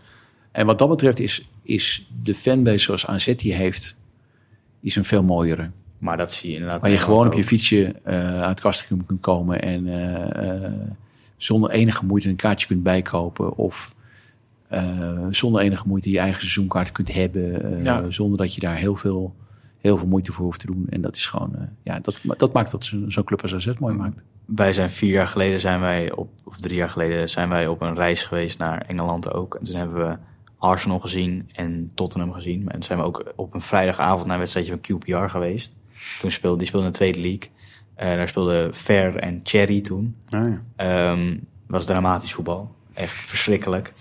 maar dat was inderdaad ook veel meer die Engelse sfeer waar je het over had. En Arsenal was inderdaad ja, veel meer een soort van chique sfeer. En sommige vakken waren nog wel leuk. Alleen de meeste mensen zaten alleen maar zo met hun Polaroid cameraatje een beetje foto's te maken. En die echte Engelse sfeer waar, je het over, waar jij het over had, dat zag je veel meer in die lagere divisies dan echt bij de topclubs. Maar dat, denk dat het alleen nog maar meer gaat worden. Ook hoe je nu ziet dat steeds meer Amerikanen dat soort clubs kopen. Dat gaat ook niet ten goede van Engelse tradities, zeg maar. Maar daar zijn ze in Engeland. Ja, Hebben ze en elke week in bekend discussie- gegeven, ja, die Ja. lagere divisies. Hebben ze daar elke week in de podcast van twee uur lang over, over hoe verschrikkelijk dat is. Dus eh, En Sander, ben jij nog bang dat bij Vaduz AZ eh 70% van het uitvak naar de Liechtensteinse AZ-supportvereniging gaat? Of, ja, een hele grote vereniging, geloof ik. Jeetje, Michael, moest je er lang over nadenken. Niet, eh, Die komt van ver, ja. Ik Maar denk je- dat we... Maar ga je met de trein? ja, ja. Is dat, is dat de, de oude AZ-treingroep? ja, een beetje wel, ja. Echt ja. waar? Ja, Ja, dat is maar zo. een heel klein deel ervan. dat, is was een van de eerste, dat was een van de eerste eh, echte Twitter-volgers waarvan ik dacht, dat is een bijzonder stel eh, AZ-supporters. oh ja, oké. ja, dat was echt heel bijzonder, want het waren toch echt wel reisjes waarvan je echt dacht Ja, oké, ik zou even klappen. Het is hetzelfde account als de podcast 67. echt waar? Ja, Omgezet. ja, Oh jee. primeurtje. Primeurtje, ja. Ehm, heb jij nog iets, Sander? Nee. Ik heb nog één dingetje, meer een tippie voor de luisteraar, service. Eh, ik stuitte heel toevallig op een eh, nieuwe podcast. Althans, die podcast bestaat al, maar ik eh, zag hem voor het eerst. Van, eh, ehm, hoe heet hij? Eh kut, ben ik het even kwijt. Een oud trainer van AZ van enkele dagen dat die trainer. Hoe heet hij nou? Uit de Pastoor. buurt, uit de- Pastoor, die heeft een eigen podcast. en is Pascal Jansen te gast. En dat is echt een leuk interview om te horen. Het zijn twee delen. Deel 1 is net gepubliceerd. En daarin vertelt Jansen heel open over nou, ook wat er in de kleedkamer is gebeurd afgelopen seizoen. En Jansen wordt wel eens afgeschilderd als cliché-mannetje en dat soort dingen. En ik snap waar dat vandaan komt. Maar hier krijgt hij behoorlijk wat ruimte om te vertellen. En hij heeft echt leuke onthullingen. Eh, dus de podcast Open Vizier met eh, Pascal Jans als gast. Echt een aanrader om eens eh, wat te horen. Dat wilde ik Leuk. alleen nog kwijt. Ik denk dat we kunnen afsluiten. Ja, dan moeten we zeggen eh, of... eh, nou, hoe ziet jouw morgen eh, eruit? Overmorgen. Overmorgen? Nee, gewoon morgen. Gewoon de dag van morgen. De, de, de werkdag. Oh, zo. Nee, niet per se matchday. Ja, Nee. nee, morgen eh, een andere podcast opnemen. ik ga deze monteren en ik hoop dat ik weer iets makkelijker loop en even een klein ommetje kan maken vanwege mijn eh, half gebroken enkel. Eh, voor de rest eh, niet al te veel. Jij? Ik eh, ja, heb een dagje op school. That's it. S'avonds misschien even fietsen. Ik heb een, een wielrenfiets gekocht. Oh, serieus? Ja, nee, ik was dit weekend naar, hoe heet het? Hadden we een verrassingsweekend met ons honkbalteam. En een paar, hoe heet het, routes afgelegd. Ik moet ook een beetje wat aan mijn gewicht ga- gaan denken. Dus, en eentje had een tweedehands fiets, die heb ik overgekocht. Dus. Voortaan ook naar AZ op de... Een van mijn voornemens is om niet meer rechtstreeks naar AZ te gaan met een sixpackje bier, maar eh, omweggetjes te nemen en dan eh, de alcohol te laten staan. Op een gegeven moment met een ander sixpack hier. Ja, ja. En jij Willem, hoe ziet jouw dag eruit morgen? Ik, eh, een hele, hele toevallige vraag. Ik heb morgen een date, moet ik eerlijk zijn. Oh? Ja, een derde date. Dus eh, eh, ja, er komt eh, iemand eh, hierheen. En eh, In Alkmaar. ja, ja, dat wel, ja. Dus eh, ja, toevallig dat je het vraagt. Ik vind het wel moedig dat je dat met je vader aan tafel... oh, dat weet hij al hoor. Oké. Ja, nee, eh, dat weet hij gelukkig al. Klinkt in ieder geval als een succesvol eh, eerste twee. eh, Ja, de eerste twee waren leuk, moet ik zeggen. Ja. Ik eh, zal eh, de podcast even doorrefereren. Ja, ja, ik, Van, je, mag, je mag de groetjes doen hoor. nee, nee, dat hoeft niet hoor. Het kan altijd mee in de rectificaties van het was toch niet... ik hoef geen namen te noemen, maar eh, nee. eh, ik denk eh, als zij dit zou horen dat ze precies weet over wie het gaat. Hoop ik tenminste. dus eh, nee, eh, en overmorgen dan eh naar AZ. Oké. Naar Groningen Wat tenminste. ga je doen? Eten? Ehm, nou, sowieso eventjes gewoon een stukje lopen en daarna waarschijnlijk even met z'n tweeën wat koken. En, of ik ga nog even met haar naar de sportschool. Ik ga net voordat zij er is Oh ja. naar de Je sportschool. zegt wat koken, maar woon je nog in je ouderlijk huis? Of, Ik woon nog bij mijn ouders. Ja, ik wil eigenlijk wel richting Amsterdam trekken om daar in de studentenkamer te gaan wonen. Maar ja, eh, ook daar eh, zijn heel veel eh, hele lange gesprekken over te houden over dat in Amsterdam je niet echt heel snel een woning komt. Maar eh, nee, ik geloof dat mijn ouders me nu nog wel een beetje het uithouden met mij. Maar eh, met de schuin kijken Morgen schop je ze de deur uit, of niet? Nee, ik denk dat ze wel kunnen blijven, deze keer. nee, maar dat moeten we misschien nog vanavond even bespreken. Maar, dat komt wel Nou, daar, komt hij. Willem, hoe ziet je dag er morgen uit? Of Bas? Wel, pap, hoe ziet je dag eruit? Ja, eh, gewoon eerlijk eh, advocatenwerk doen en... ehm, eh, Moreel. en, en moreel, ja. eerlijk en moreel. Nee, gewoon een dag op kantoor en werken. Ehm, verder niet al te veel. Nee, probeer een beetje hard te lopen, want ik heb een startnummer voor de halve marathon in Amsterdam over twee weken. Oeh, dus dat is wel snel. Ja. het gaat best wel snel. Ja, ik moet een beetje in, in, in shape blijven. En ik kijk er naar uit om Ja, leuk. Zaterdag eh eerst Arsenal eh, te kijken en daarna in de auto te stappen en naar, eh, naar zitten gaan. Goed getimed ook. eh, dat je eerst nog even hier kan kijken naar Engels voetbal. ik denk dat we het net halen, ja. Ja, we redden het net aan inderdaad. Als we om half vier vertrekken, zijn we precies op tijd. In, eh, die wedstrijd is om half twee, ook lekker vroeg. Dus eh, dat is top. Halve marathon in een AZ-shirt. Ik zou kunnen in Amsterdam, ja. Ik heb nog een En goed je hebt idee, nog ja. eh, dat... eh, ik heb dat- er nog eentje. Dat, dat er gold waren nog wel eens jaren dat we ze, dat we ze kregen als je supporter was. eh. Ja, nu ook, omdat je in, verlengd had in dat eh, Ja. coronajaar. Hebben we dat zwarte shirt met het goud. Ja. kan ook. Ja. De Renside. Ja. De Ehm, ja. Kunnen, kunnen afsluiten. Eh, wij tot in Alkmaar. Jullie mogen zeggen tot in Groningen. Tot in Groningen. Ja, tot in Groningen.